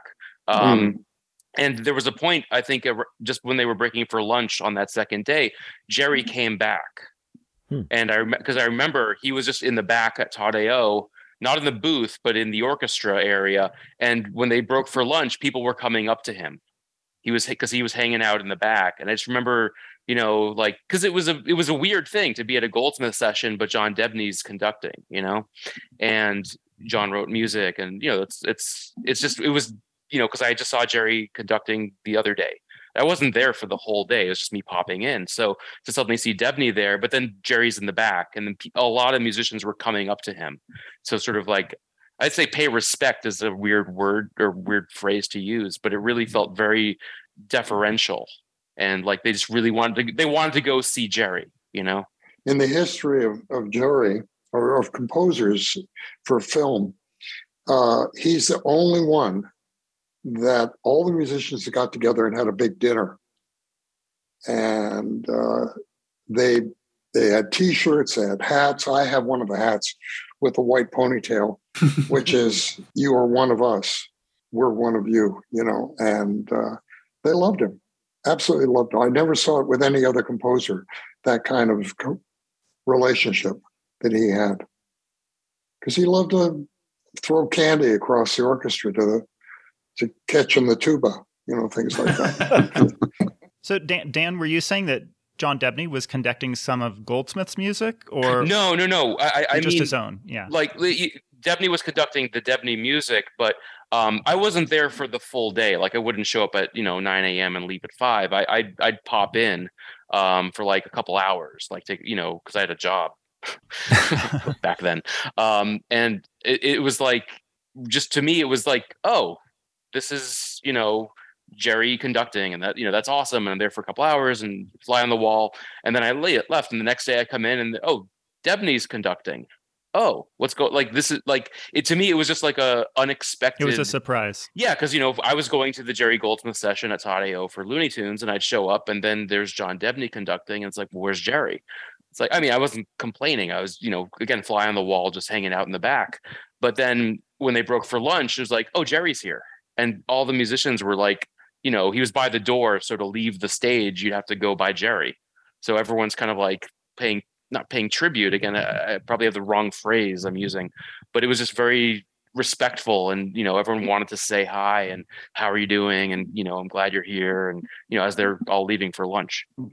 I, I feel like Jerry was probably very private and didn't want to, you know, worry people or bother people or something like that. But I remember it was, you, you know, there were some rumors about his health, but it was a it was a surprise um, when when he passed away to a lot of people. And uh, I mean, I, I wonder if like there weren't any um, you know people coming to these because they knew they they knew they were going to be his last sessions or anything like that. There weren't people visiting to to you know see him and say goodbye or anything like that, right? That that wasn't the tone. Well, um, no, I mean, I mean, think about. I mean, the recording. I don't remember the exact dates. I don't know if uh, you know Joe and Bruce and Marshall, if you do, but it was like the movie came out in November of 2003. I think they were scoring in October. Does that sound about right? It's the fall. Yeah. And and and it was, but it you know Jerry didn't pass until July the following year, so it wasn't like you know it was the end. It was just you know he was he was tired. I'm tired You know? for this for Yeah. this project. Yeah. Like pe- pe- pe- people didn't know. I don't think people knew.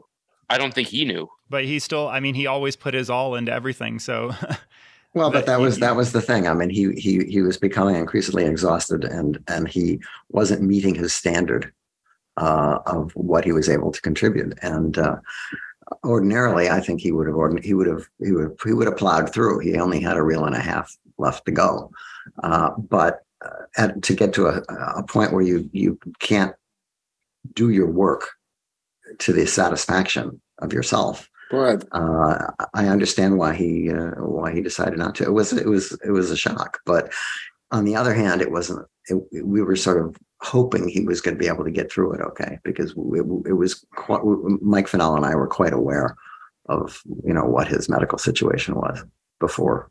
And he he was both a perfectionist and a workaholic. So you know, I'm sure because this was a project for you, Joe, he made a special effort to you know push himself and. Uh, he really wanted to work with you again. I'm sure he didn't want to miss that opportunity. Uh, I, I'm I'm sure that I'm sure that I'm sure that was part of it, and uh, because we really did have a, a great relationship, and and I, know he felt that he was probably letting me down by not being able to finish the picture. But of course, I disabused him of that notion as quickly as possible. and and I'm sure he also wanted to spend some time with you. Uh, he you know he considered you and and Marshall, I'm sure, and and others friends, and this was another opportunity. You know, maybe he maybe he knew it was the last opportunity, or maybe he didn't, but he probably didn't want to pass that up. He he liked working. He liked the the process. Yeah, he, he did. I, I don't think he thought he was going to be doing a lot of other pictures, but you've got to remember around this time, uh, his timeline score was being thrown out.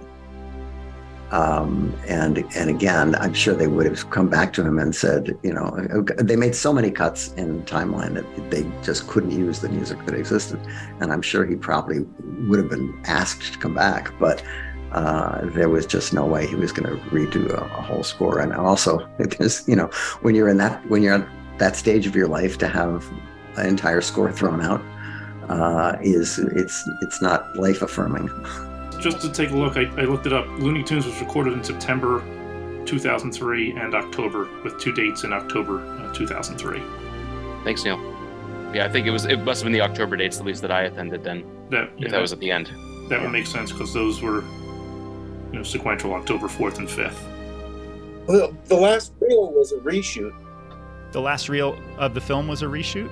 Well, it was a, it was a it was it was it was a it was a recut and a reshoot because it didn't end up in it, the movie didn't end in outer space originally. Oh, all the Marvin the Martian stuff is new. It ended in the jungle, uh, and uh, with a giant Tweety bird that eats and, and eats Steve Martin. It was, it was pretty funny, I thought, uh, but um, they just couldn't leave it alone. So they just and they, they kept throwing more and more money at this picture, which which uh, they had no faith in at all and didn't even want to make originally.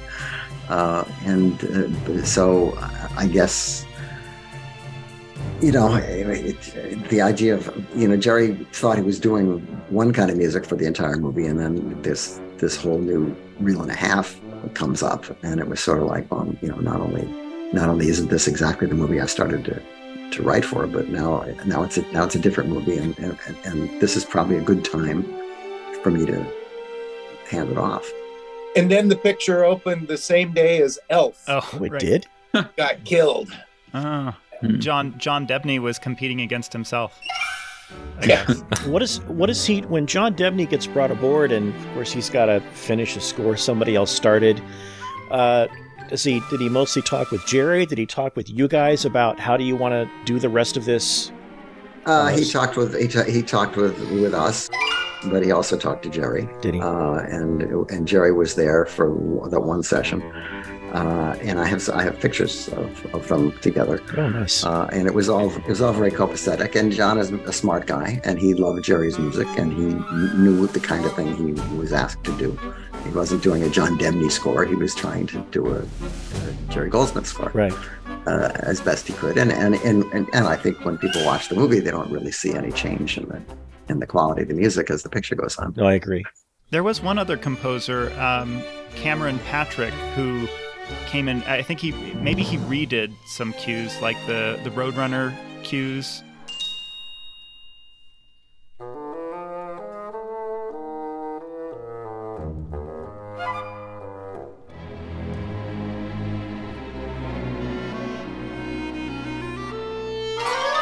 he had written a dissertation on uh, Jerry Goldsmith's score to Star Trek: The Motion Picture, which is really good.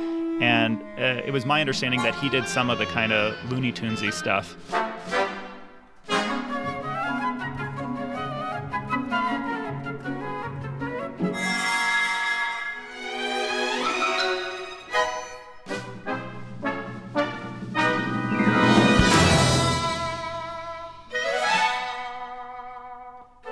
I don't have any. I don't have any memory of that. I, I do. He was he was he was specific to certain things that that were closer uh, to the original concept. Coyote and Roadrunner. Yeah. Mark McKenzie was involved too, I think. Right, he is one of the orchestrators. He did some arrangements. He was arranging some of the the classical music, I think. He, did, he was yeah he did those orchestrations because Alexander Courage, Jerry would a lot of times, and he did it on matinee, where with Mant, where he had Al, uh, Sandy write the the B horror movie cues.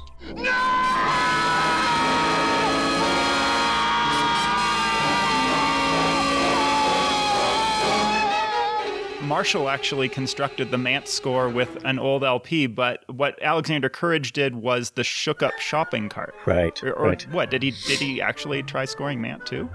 No, the Mant music is all uh, is all from old Universal uh, pictures. Uh, but shop, shook up, Okay. Well, it was one of the films I remember he did that. shook up shopping cart was is a separate Disney esque kind of thing, and Alex Alex might have done that. Yeah. At this point, Dan Goldwasser displayed on our Zoom chat the first of two pictures taken during the Looney Tunes Back in Action recording sessions, this one being of two cars in a parking lot.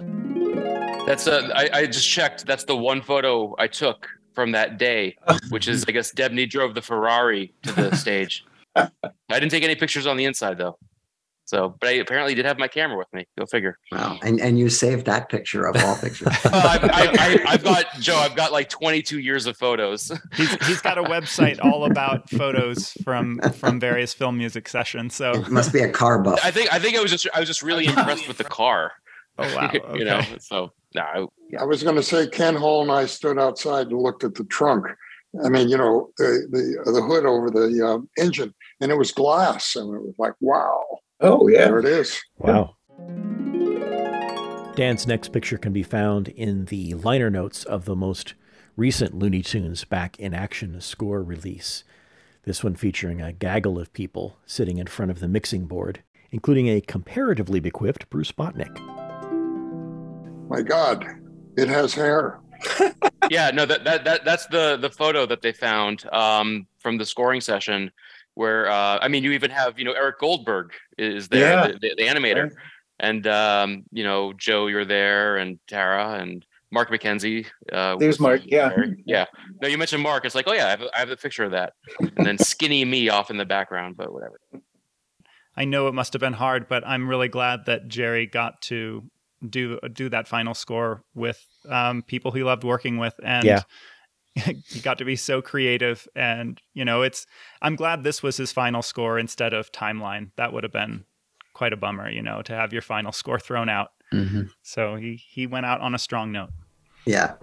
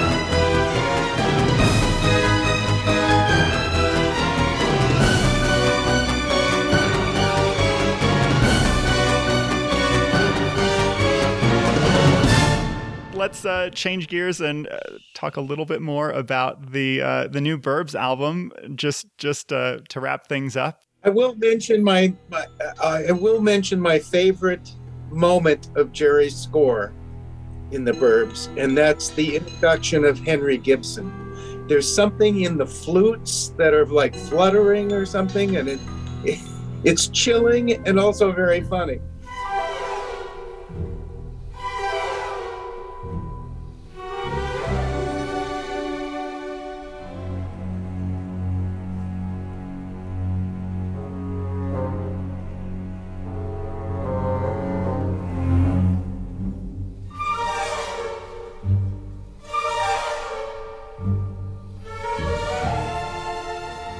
Does anyone else have favorite moments in the score? Uh, I think my favorites, um, the ambulance, the, the bit at the end with the ambulance.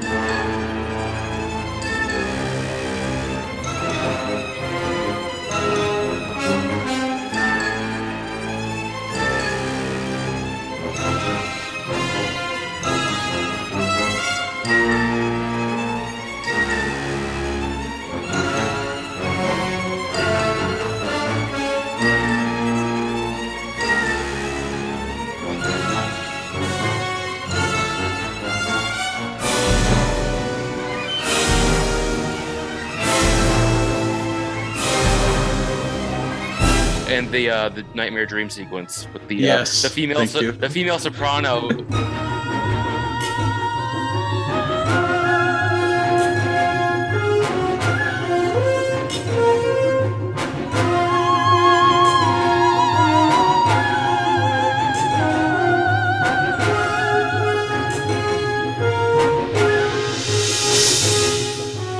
Just always got me with like the tribal rhythms and you know it was just it was just so just great And I noticed in in this release that um, Devil Worship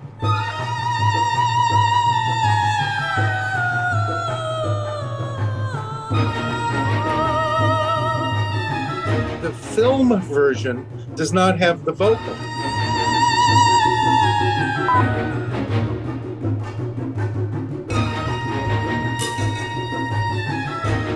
Right. So when they're watching, when he's watching it on TV, Very, very nice. So let me get this straight. The Klopeks are offering up Walter as a sort of human sacrifice to Beelzebub. Is that it? and that's and it's playing on the TV, there's no vocal. does that mean neil you have the vocal as a completely separate stem you can make a ringtone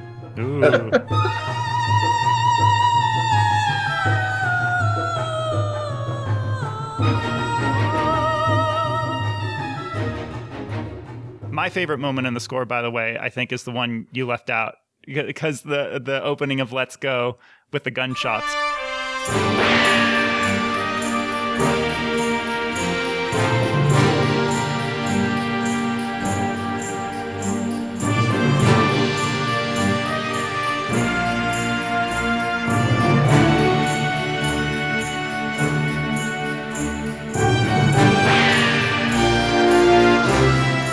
That's just another example of, of Jerry just being so silly and over the top as he puts literal gunshots in the in the score.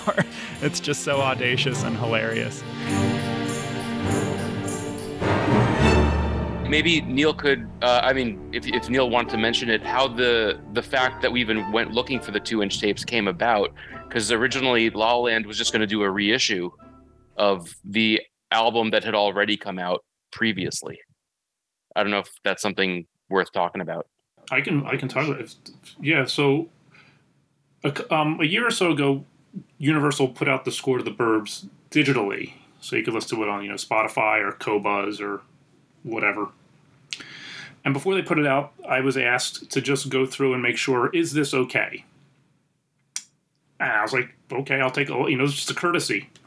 Um, and I had access to the Burbs DAT, so I transferred the DAT, put it into Pro Tools, put their audio into Pro Tools, looked at them, and went, "Yeah, everything on this DAT is accounted for. So this is everything. Go go for it." And then Dan said, "You know, it turned into a project for La La Land, and now it's like, okay, let me see what this really is. This, you know, this is an actual job." and I took the DAT and I put it up against the movie, and I was like, okay, well that's missing. This is different. Uh, th- something needs to be done with this. It was, and it was a whole thing. And it, so at first, it just turned into a little expansion. It was like, well, we can we can do this. We can do you know because there are a few little bits and pieces on the that that weren't uh, like we, we could do the the film version of I guess uh, the window.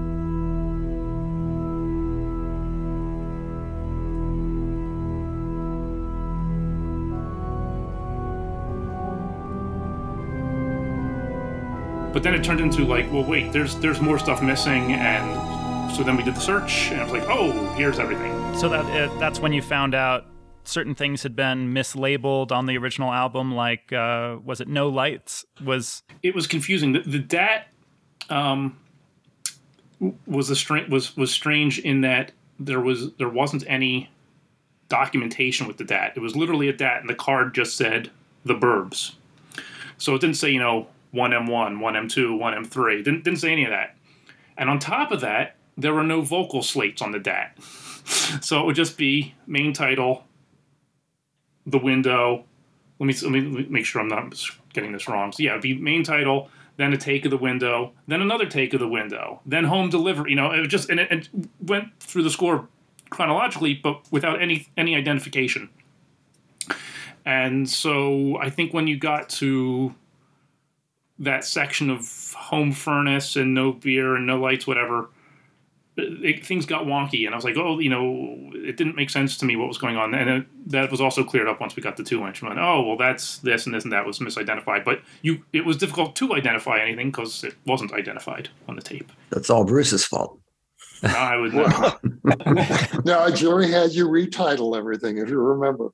well, as, as a matter of fact, with with the two inch tapes were Bruce's paperwork, and that was pristine. oh, so Bruce is is largely responsible for everything being correct now. Is he? well, I, I think we didn't we record this at Todd-AO, or did we do it at so, at Fox? I can't remember. No, it was at Universal. This Uh, was we did the we did the pickup at Universal for sure. the whole the whole session was at Universal. Yeah, I thought so. Yeah. No kidding. Yeah. Wow. That was a wonderful studio. I enjoyed that place. But like I'm look, I'm looking at the paperwork now, and it says Bruce Botnick Productions Incorporated with the Pacific Palisades address and Dolby SR. I was whole, younger then. Your whole track layout. Oh, it was it was great. it was like, oh, that's everything. There it is. Wow. Bru- Bruce, did you record at Universal often? And can you talk about that stage a little? Because I don't recall seeing many projects from that stage. Did three. Did this one, Mr. Baseball.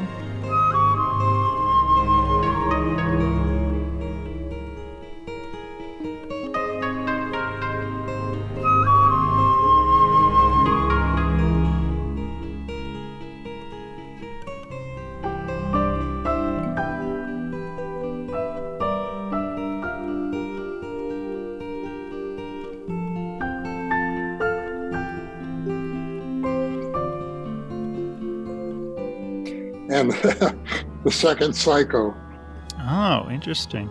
remake that Jerry did. Oh, that was uh that was Elfman, wasn't it? No, Or you mean Psycho 2. Psycho 2. Ri- Richard Franklin. You're right, Yeah, Richard yeah. Franklin. No, I was I was just thrown off by the remake. Yeah. There was no remake. Just forget about that.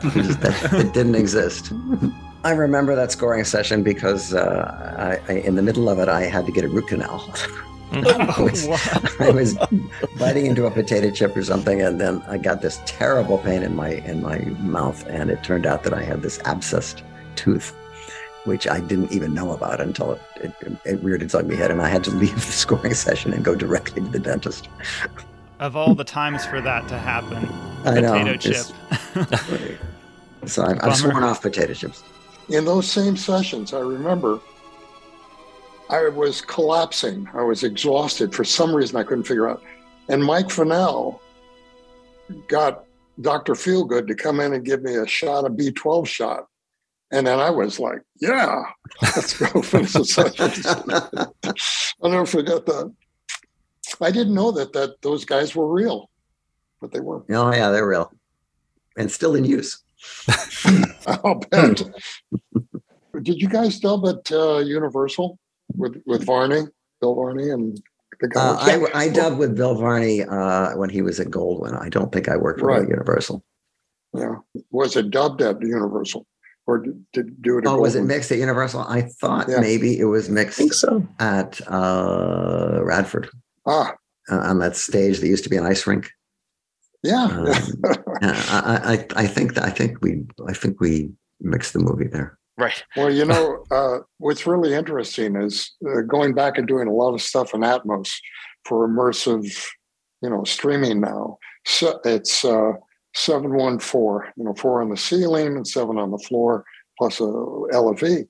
And when I open up the score and spread it out, yes, it's the same, but it's a whole new take. I mean, people hear things. I hear things that I never even knew were there. And uh, so this is going to happen as we move forward. When some of these scores are done in Atmos, people are going to ha- have a whole new experience. And that's when I want to put it up against picture. Because, you know, we were we approach things differently 30 and 40 years ago than we do now. You know, is, is At- Atmos releases are seem to be more and more like happening more and more. And I understand from a mix perspective, uh, you know, that's one thing. But how do you master in Atmos? I mean, isn't that a whole other level of technical issues? You mix in Atmos, and that's your final product. And it's just a matter of assembling. Oh, so you don't actually you don't you don't master it really No. in terms of how mastering would have been done for stereo. No, it's it's totally untraditional. Okay. It's a it's a whole new world for all of us. I mean, I brought Neil in, but I just finished uh, seven of the animated Disney features that we did going back with Aladdin and Mermaid and you know on and on, and that took almost a year to do to get them because we had to match the original release, album release from 30 and 40 years ago, and lots of elements were missing. It was it was massive undertaking. So, and then putting things so that you all of a sudden, it's like when you're in a theater, and I know Joe, Joe understands this. You've got the rectangle in front, and you don't want to have things starting to pop all around or or up on the top to take your mind off of what you know what's going on. So to to uh, repurpose these these shows is like it's a whole different experience. It's uh like reliving from the first time, and it's it's really kind of cool. I'm really I'm really enjoying it.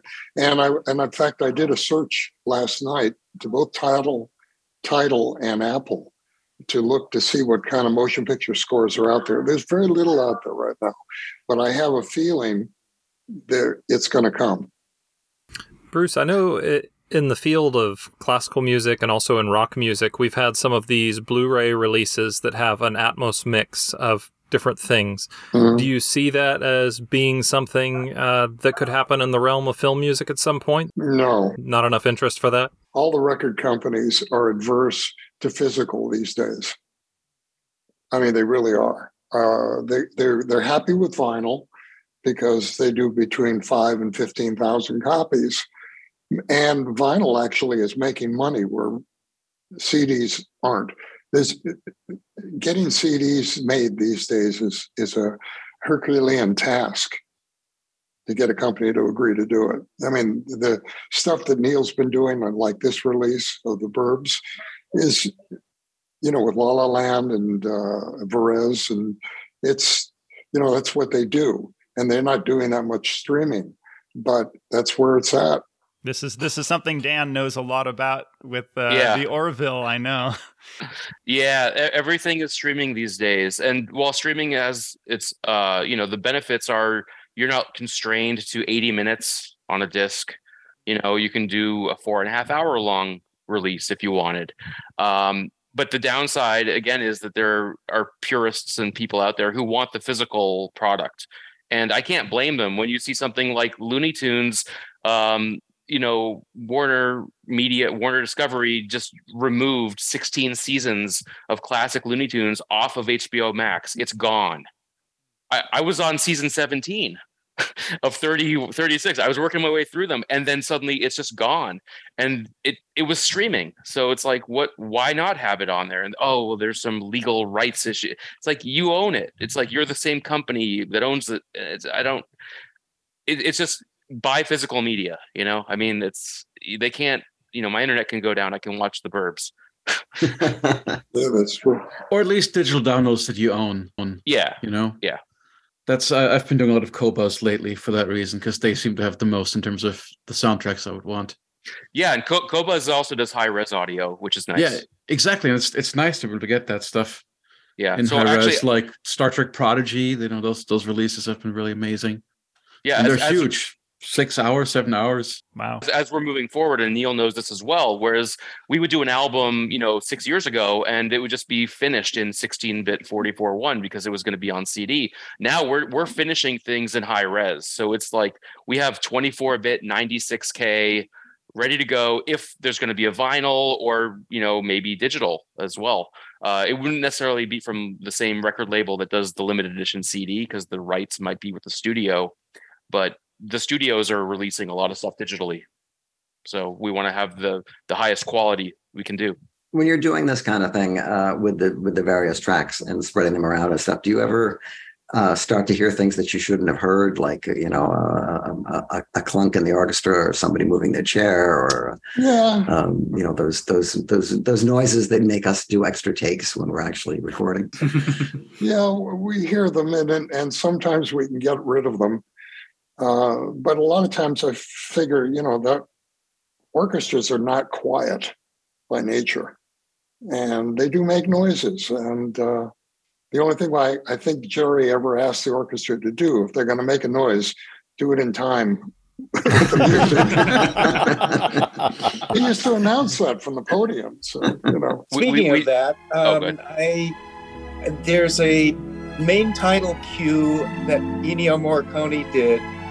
I think it's a picture called Nana, and I swear to God, somebody sneezed right on the right beat, and they just left it in.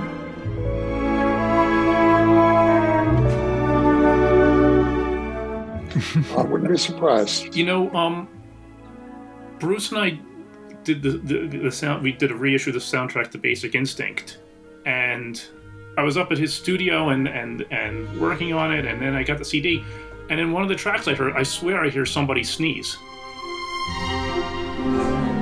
on it, and we missed it. But then when we went back to do the vinyl, I was like, I want to get rid of that sneeze on Basic Instinct. So Did you? We were able to do that. Oh wow!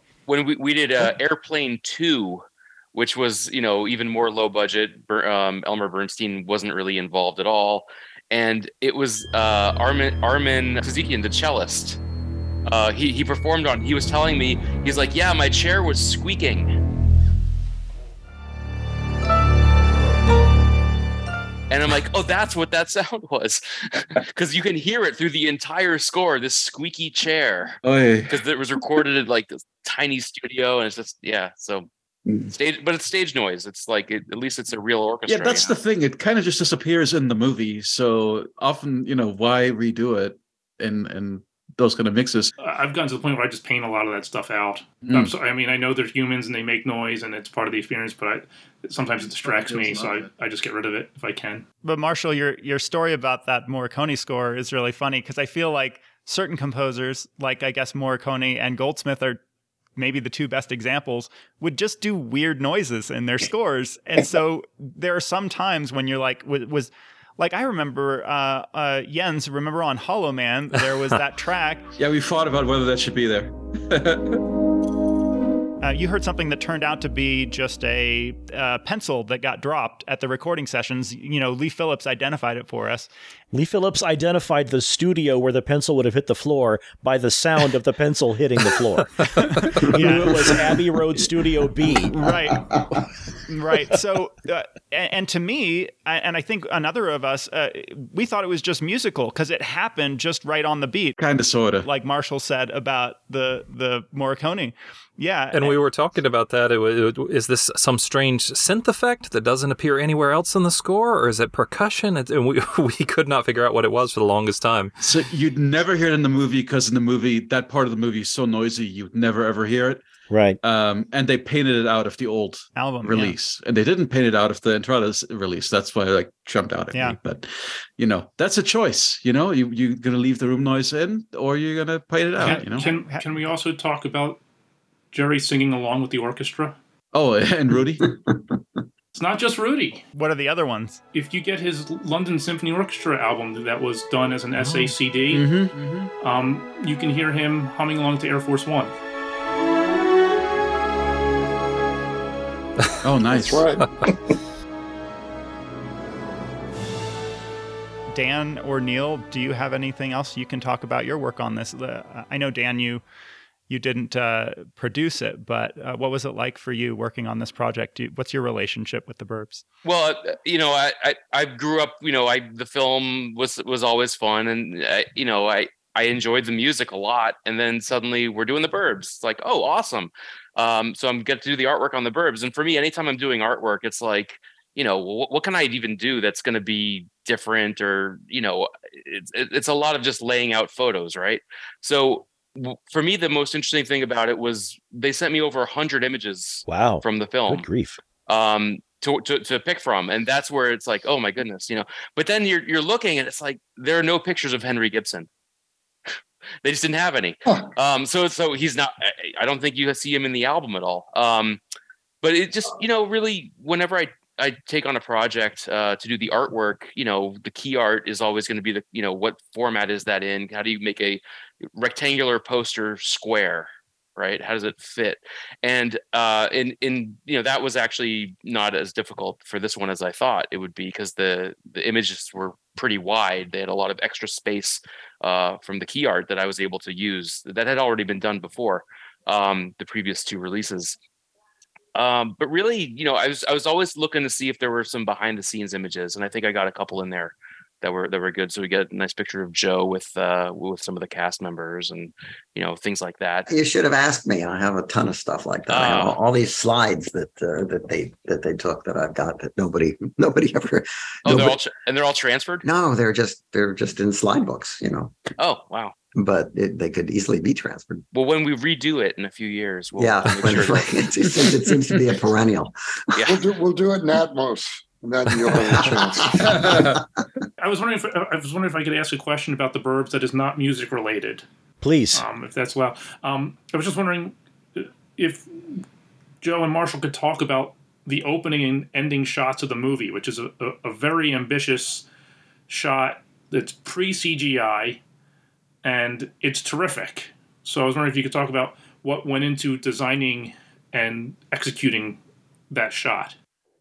Well, it's a co- it's a cosmic zoom, and it's actually stolen from a Bob Clampett cartoon. uh, and um, it, I was impressed. Uh, in a, I saw a movie called um, Horror Express, which ends with the uh, the camera zooming back, and you see the whole universe, and it sort of puts everything that's happened in a different perspective. And and for some reason, in this movie, I just thought that it the cosmic zoom would be appropriate. And so we we talked to ilm about uh, how to do it and uh, they they did a great job. Uh, and then at the end we figured well we're gonna we're gonna show the cast again uh, because i i like movies that do that. Paths of glory is a great example. Um, and so we'll do the cosmic zoom back out again and uh, thereby putting our, our little story in, into a cosmic perspective and um, it was uh, I, I, I don't know that this story necessarily asked for that kind of treatment, but it it's was it was what I thought it should happen. So that's what we did. And it was a universal picture, so we could start with the planet. Yeah. You know, there was I was I did watch you know like you know everyone else it seems we we all watched The Burbs the other day, and it's a movie that you know it came out in February '89, and if anybody remembers 1989, that was the year of Batman, and there was Batman stuff everywhere that summer. You know, everybody wore Batman shirts, but in this movie, you've got Corey Feldman wearing a Batman shirt. So he he was he was into Batman before anyone else was into Batman, apparently. and I don't know if that was a if that was in the zeitgeist even then. Well, Batman had been around, you know. Sure. An IP that was pretty well used even before they did the, the other Batman movies. Well, sure, but in Mm-hmm. 80, 89, if that thing was just. oh, I can't remember any people wearing Batman shirts prior to 89, and then suddenly everyone in, in this movie started it. Well, might have been Corey's own shirt. He was a fan of the Adam West. Or an in joke Yes. about Joe turning the film down, maybe. Oh, Not not one not one of my not one of my better career moves, but but in fact, uh, it, it it really kind of was because I didn't. Uh, I realized I wasn't the guy to make the picture. I didn't really believe in the concept, so it, it worked out fine for everybody. You wanted to make a Joker movie, right? Kind of. I, I just like I found I was much more interested in the Joker than I was in Batman, and I thought that's not the way it should be. Might not have worked in '89. It would have worked now for sure, obviously. While we're on the subject of, of uh, movies you wanted to make, Joe, I was curious. Did you ever did you ever want to make a western? Because I was reminded of this um, with a, a a friend of mine online. He goes by Zuba, but he was a an extra working in Hollywood, and he once asked you what your favorite Jerry Goldsmith score was, and you did not tell him "Lonely Are the Brave." You told him the Ballad of Cable Hogue.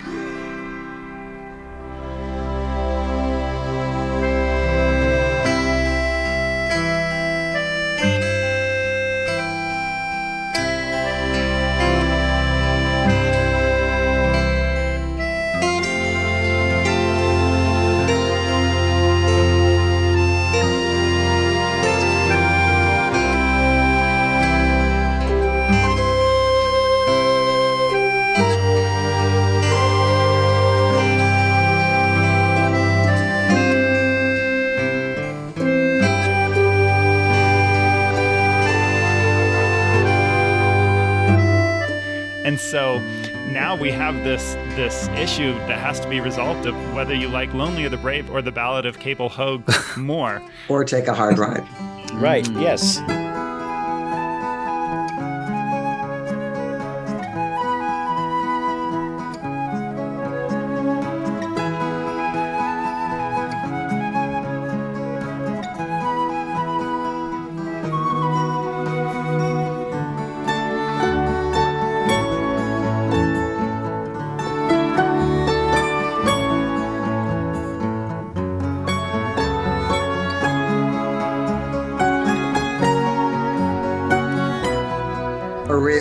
Conchos. I mean, that's,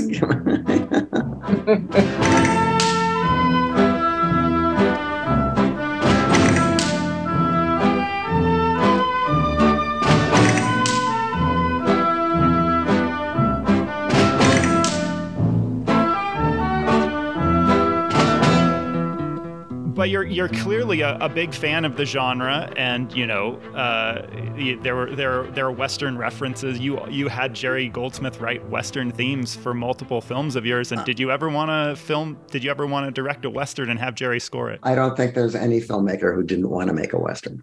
Uh, the problem is that uh, westerns, by the time the motorcycle movies were over, uh, westerns were pretty rarefied, and the, to get a chance to do them was pretty difficult. The only western I ever made was a, a half-hour film I did for Showtime uh, with Brian Keith uh, called called Lightning, which is an adaptation of a Zane Grey story for a, a program called uh, Picture Windows which show which Showtime did, and the gimmick was that each story started with a painting, and then you went into the painting, and it either explained how the painting was made, or the painting just led you into the story, or whatever. And there were several high-profile directors who did these because Norman Jewison produced it.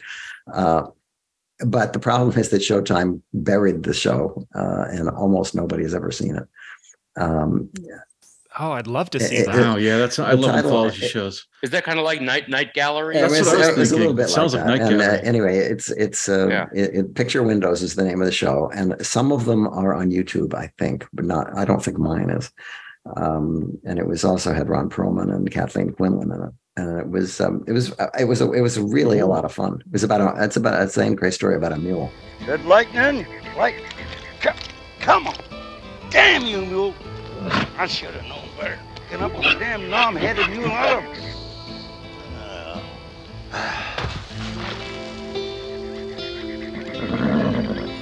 I wanted Jerry to do it, and uh, again, he couldn't do it, and I couldn't have afforded him, and he recommended Hummie. That's quicksand. Lightning, you just saved my life. I could have got sucked down into that. Nobody'd ever know where to put a marker or say the words. Lightning, you're the best friend I ever had in my life. Oh, oh, Yes, sir. Sorry. Sorry I called you knobhead. Boy. Well, we're not going to hang around here. And uh, I, Hummie was a, a really great guy to work with. He's, he's a teacher, spends most of his time teaching now. So we could have maybe there was a chance that a Jerry Goldsmith, Joe Dante full on Western score happened. Yeah. But it, There would first first need to be a Joe Dante Western for that to happen. yeah, even a short one is it still counts. Oh, what you what do you have there, Bruce? Bru- Bruce, what are you holding up? Bruce is showing the oral history. What's this? For those listening at home, Bruce Botnick has just held up his copy of the recent publication, Hollywood An Oral History. Are Joe, are you part of this? Were you interviewed Uh, for this? I don't know. I, I- I've been interviewed for so many things, I have no idea. Yeah, it's fascinating. And, you know, they talk a great deal about uh, Hoot Gibson, about the silent days of Westerns and how they were everything. Well, when I was a kid, I knew who Hoot Gibson was. Sure. Because they used to run they used to run those films on those are the first things available for television. It was like old westerns. Well, anybody in Hollywood who's listening to this recording, Joe Dante wants to do a western. Just so you know, if you're in a position to, to make this happen, it needs uh, to happen, even though Yes. Jerry Goldsmith's not around to score it. But you can't have a cast of thousands. So. Big bucks will accrue to it, I'm sure. And and and Hummie Mann's still around. He could score it. Yeah. You know? Yep. Yes. Speaking of Hummie Mann, he was he orchestrated this theme to Star Trek Voyager Oh, That's right. He did. That's right. by Jerry Goldsmith. I wonder why. I wonder if that's why uh, Jerry recommended him. I wonder if that had happened recently. Uh, before. I don't know. I, I I don't know. I don't know how they uh, Well, connected. sec- second Civil War was before then, wasn't it? Yeah, that was '97, So two years later. Yeah. and the and uh, the other one was '94. The, the picture window thing was '94. Somebody Sure. else we got to talk to. We have to hunt down Hummie. Yeah, he's a good he's a good guy. Joe, was Picture Windows the show that I know for a while I kept seeing uh, the Oscar nominated short dramatic films? It looked like three or four of them a year were coming, were like directed by Christine Lahti and were directed by actors who had clearly been given an opportunity. And I thought it might have been connected. I think it was an AFI. I think it was an. I think that was an AFI project. Oh, was it? uh, Okay. That they that they got a bunch of actors who wanted to direct, and they, they and they did shorts. Okay. Yeah, that's right. Uh, and uh, for, for, it was a quite it was quite a uh, trend at the, at one point. Yeah, I remember seeing a lot of that, and I thought it was connected to some cable show, but I'm obviously I'm wrong about that. Well, I want to say about the album when Neil Bulk works on a score, he meticulously makes sure you get the right cue, the right name, the right take of the cue, the right edit point if it's edited together, so that it's it's about as definitive as is possible. This includes, for instance, I think his his must have been the sixth or seventh release of the Blue Max is so definitive that when it got re-released by La La Land, they just re-released his thing. And he also makes a point, if he can, of making sure that if you've grown up on some previous album incarnation, you can recreate it. So I think his Great Train Robbery enables you to recreate any of the previous five releases of the Great Train Robbery that you may have have embedded in your in your skull. So just so you know, you haven't, you know, if Mike Matessino works on John Williams, it's going to sound great. If Neil has worked on a score release, it is probably, to me, he's the no disappointments album producer. It's it's going to probably make you happy. In addition to the sound quality we've been talking about, he got some of the cues right this time that were misnamed uh, and brought in alternates that are really appropriate alternates. So uh, I commend to you this release, even if it's the third time you bought the Burbs, because in addition to sounding good, Well, I, I saw on the Film Score monthly board somebody commented to Neil like, "How did you get rid of this brass flub? There was a or there was some kind of player mistake in the music." And Neil replied, because this was on both Varese editions, and Neil replied, "Oh, I there was an edit point that didn't match the film. That's right, And I fixed that, and now there's not a an instrument mistake. Can you talk about that some, Neil? and that that was, you know, to talk about the Burbs though is really it, it, Mike Matessino is really the driving force on this one, um, because he did the he did the you know the new mix and, and the new master on it from the two inch, but I had done preliminary work from the DAT, and that was one of those things where it was. I remember that conversation where I, the DAT, like I said, wasn't organized, you know, wasn't slated with anything, and I had two takes of the end title, like two complete full takes of the end title, and I was like, well, okay, I got to figure out which one is which, and it was really close, and then like if when I was listening close enough, I could go, oh, there's a little noise there. That's where the edit is. That's where the edit is, and I was like going back and forth, and, and it turned out it's just an eight second insert from one of these other complete takes. They just used eight seconds of it. Even when Mike was doing it, he was like, "Are you sure this is right?" He's like, "Cause I don't hear." I was like, "Yeah." I said, "Yeah, it's it's right. Just just go with it." Um, and then going going back to including the original album, we the original soundtrack album for the Burbs had completely different titles for the tracks than our release. So I, I did include a little note on how to sequence the original album. Right. You know, just take these take these parts and you you can do that. So you can enjoy the Burbs however you however you like.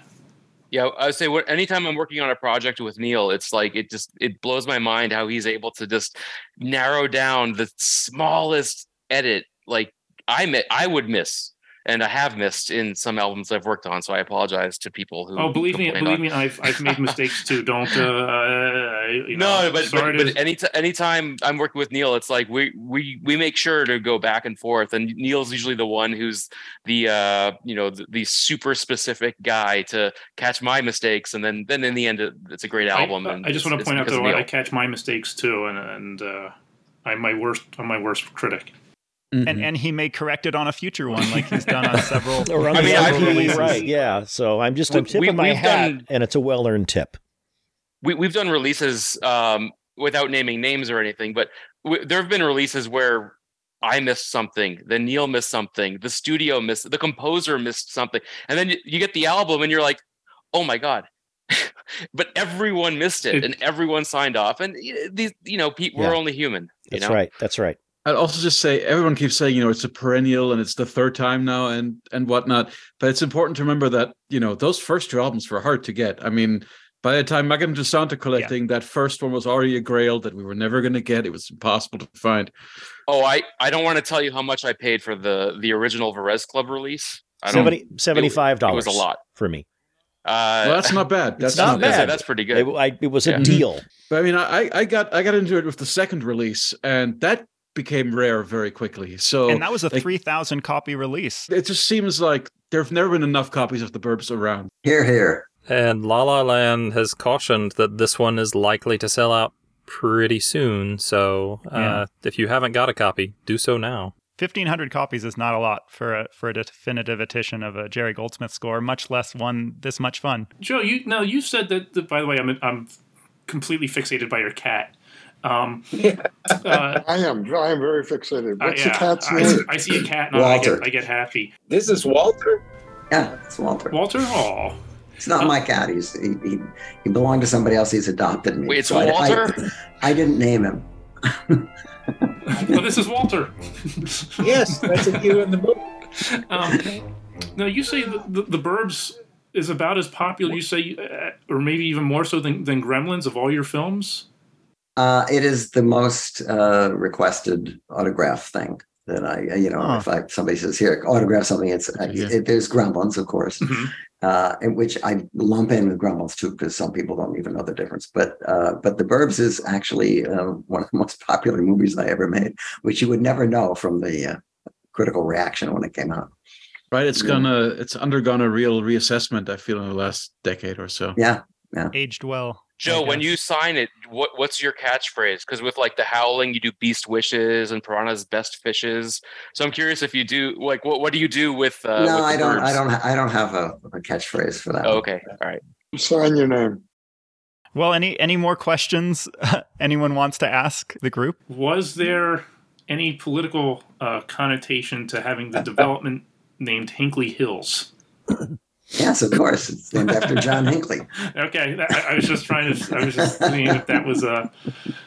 So what, He's were you- immortalized. yeah. what was the uh, the decision for the McCarthy seventy six button on Robert Picardo?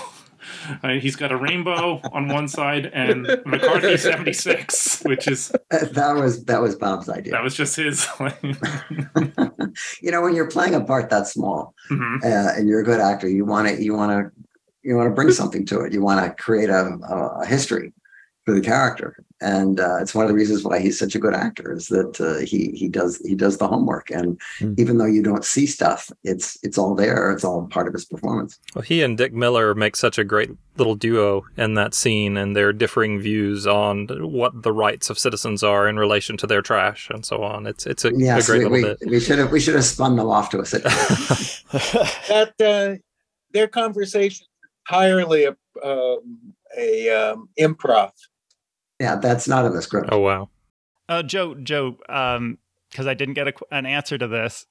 Do you have a favorite film and a favorite score between uh, "Lonely Are the Brave" and "The Ballad of Cable Hogue"? I, I just I just rewatched "The Ballad of Cable He Hogue." told you he's going to make a right. Why are we all Why are we all knocking the score for Ballad of Cable Hogue? It's great, It's great. Yeah, I just rewatched it. It's really good, and there are actually some missing cues. and they they they played music on the set. I mean, Wow. it's, you know, Mhm. come on. and it's almost a musical because each of the three main characters has their own theme that Yeah. is- they they sing Yeah. as a song. Which Jerry only wrote the main title song, I think, but still, it's he he integrates it. It's pretty cool, and I love that film. It's one of my favorite westerns. My favorite Peckinpah, I think. And to this day, when you when you see a picture of Jerry Goldsmith on the Apple Music app, it's Richard Gillis. What? Really? You're kidding me. That's bad. I, I use an audio program to play my my library called Roon. The picture of John Steven Lasher is Jerry Goldsmith, and, I- and and they have a way of telling them that you know th- Mhm. this is the wrong picture, and they said, "Why isn't this John Steven Lasher?" And I said, "Because it's Jerry Goldsmith." It's interesting that Jerry did 10 Westerns. Yeah, And, at least. and I did the last one with, with him, which was Bad Girls. And we did it in London, of all places. That's a great sounding score. there's a there's a great outtake. It's in the Dick Miller documentary from the shooting of the Burbs, where Corey Feldman is sort of screwing around on the set, and Dick Miller. can I can I repeat it? Is that allowed? Do you guys want to say it? Sure, go ahead. Shut the fuck up, kid. We're trying to do some acting here. Corey was a little rambunctious on that picture, but I think he was Yeah. he was ingesting substances at the time. And had strippers in the uh, in his uh, trailer. Not to mention Bubbles. Oh God! Right. Bubbles, Michael Michael Jackson's chimp, who was who was a, a, a frequent guest in uh, Corey's uh, Really? rather rather dirty. Um, um, it- it- the, the fact is that Bubbles just shat all over it. You know, Wow. we had to ban him from the set. But Bubbles was Bubbles. Oh, is, wow. we- I think it was, I think it was on one of the call sheets. Bubbles is persona non grata. Do you know why Tom Hanks and Rick Ducommun didn't get along on set? That's Uh, just something I heard about. I'm not sure. I'm not sure why they didn't get along, but it's great that they didn't get along because it, it, it, their scenes are so much better. There's so much tension in that relationship, and but it wasn't like they didn't like each other. They just didn't really. They just really didn't get along. Oh, okay. And uh, and it, you know, we had a chance to hire people like Rick Moranis or Dave. Uh, the other who's the other uh, Dave Thomas? guy? Dave Thomas um, uh, for that part, and and they they're good actors. They would have been good, but they it wouldn't it wouldn't have had quite the um, the heft of, Yeah. of the relationship that that's in the movie now. Which I think I think Rick Ducommun is one of the best things about the movie. Yeah. Mhm. Agreed. One more question for you, Joe. Bob Picardo came up. I know he's a big fan of film music, and Jerry Goldsmith. He uh, he is he has performed the Star Trek Voyager theme vocally on memorable occasions.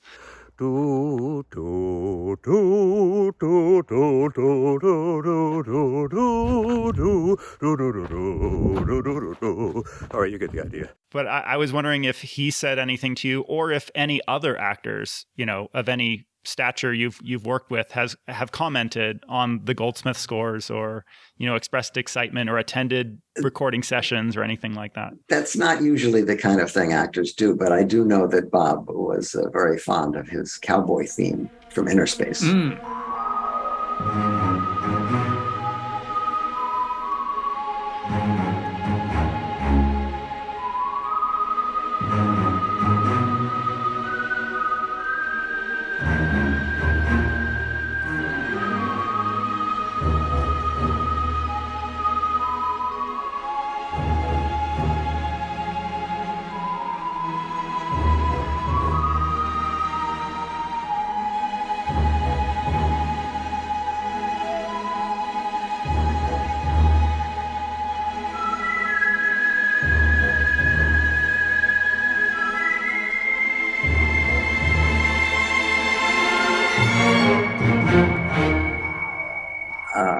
Which um, you know he uh, he used to hum. and, he will, Oh, yeah. and at the at the drop of a hat, he'll go into that accent. Which, of course, now if you made that movie, you couldn't do that character. Right. Um, but um, you know, it, it, it, Jerry really caught the uh, the humor of that character.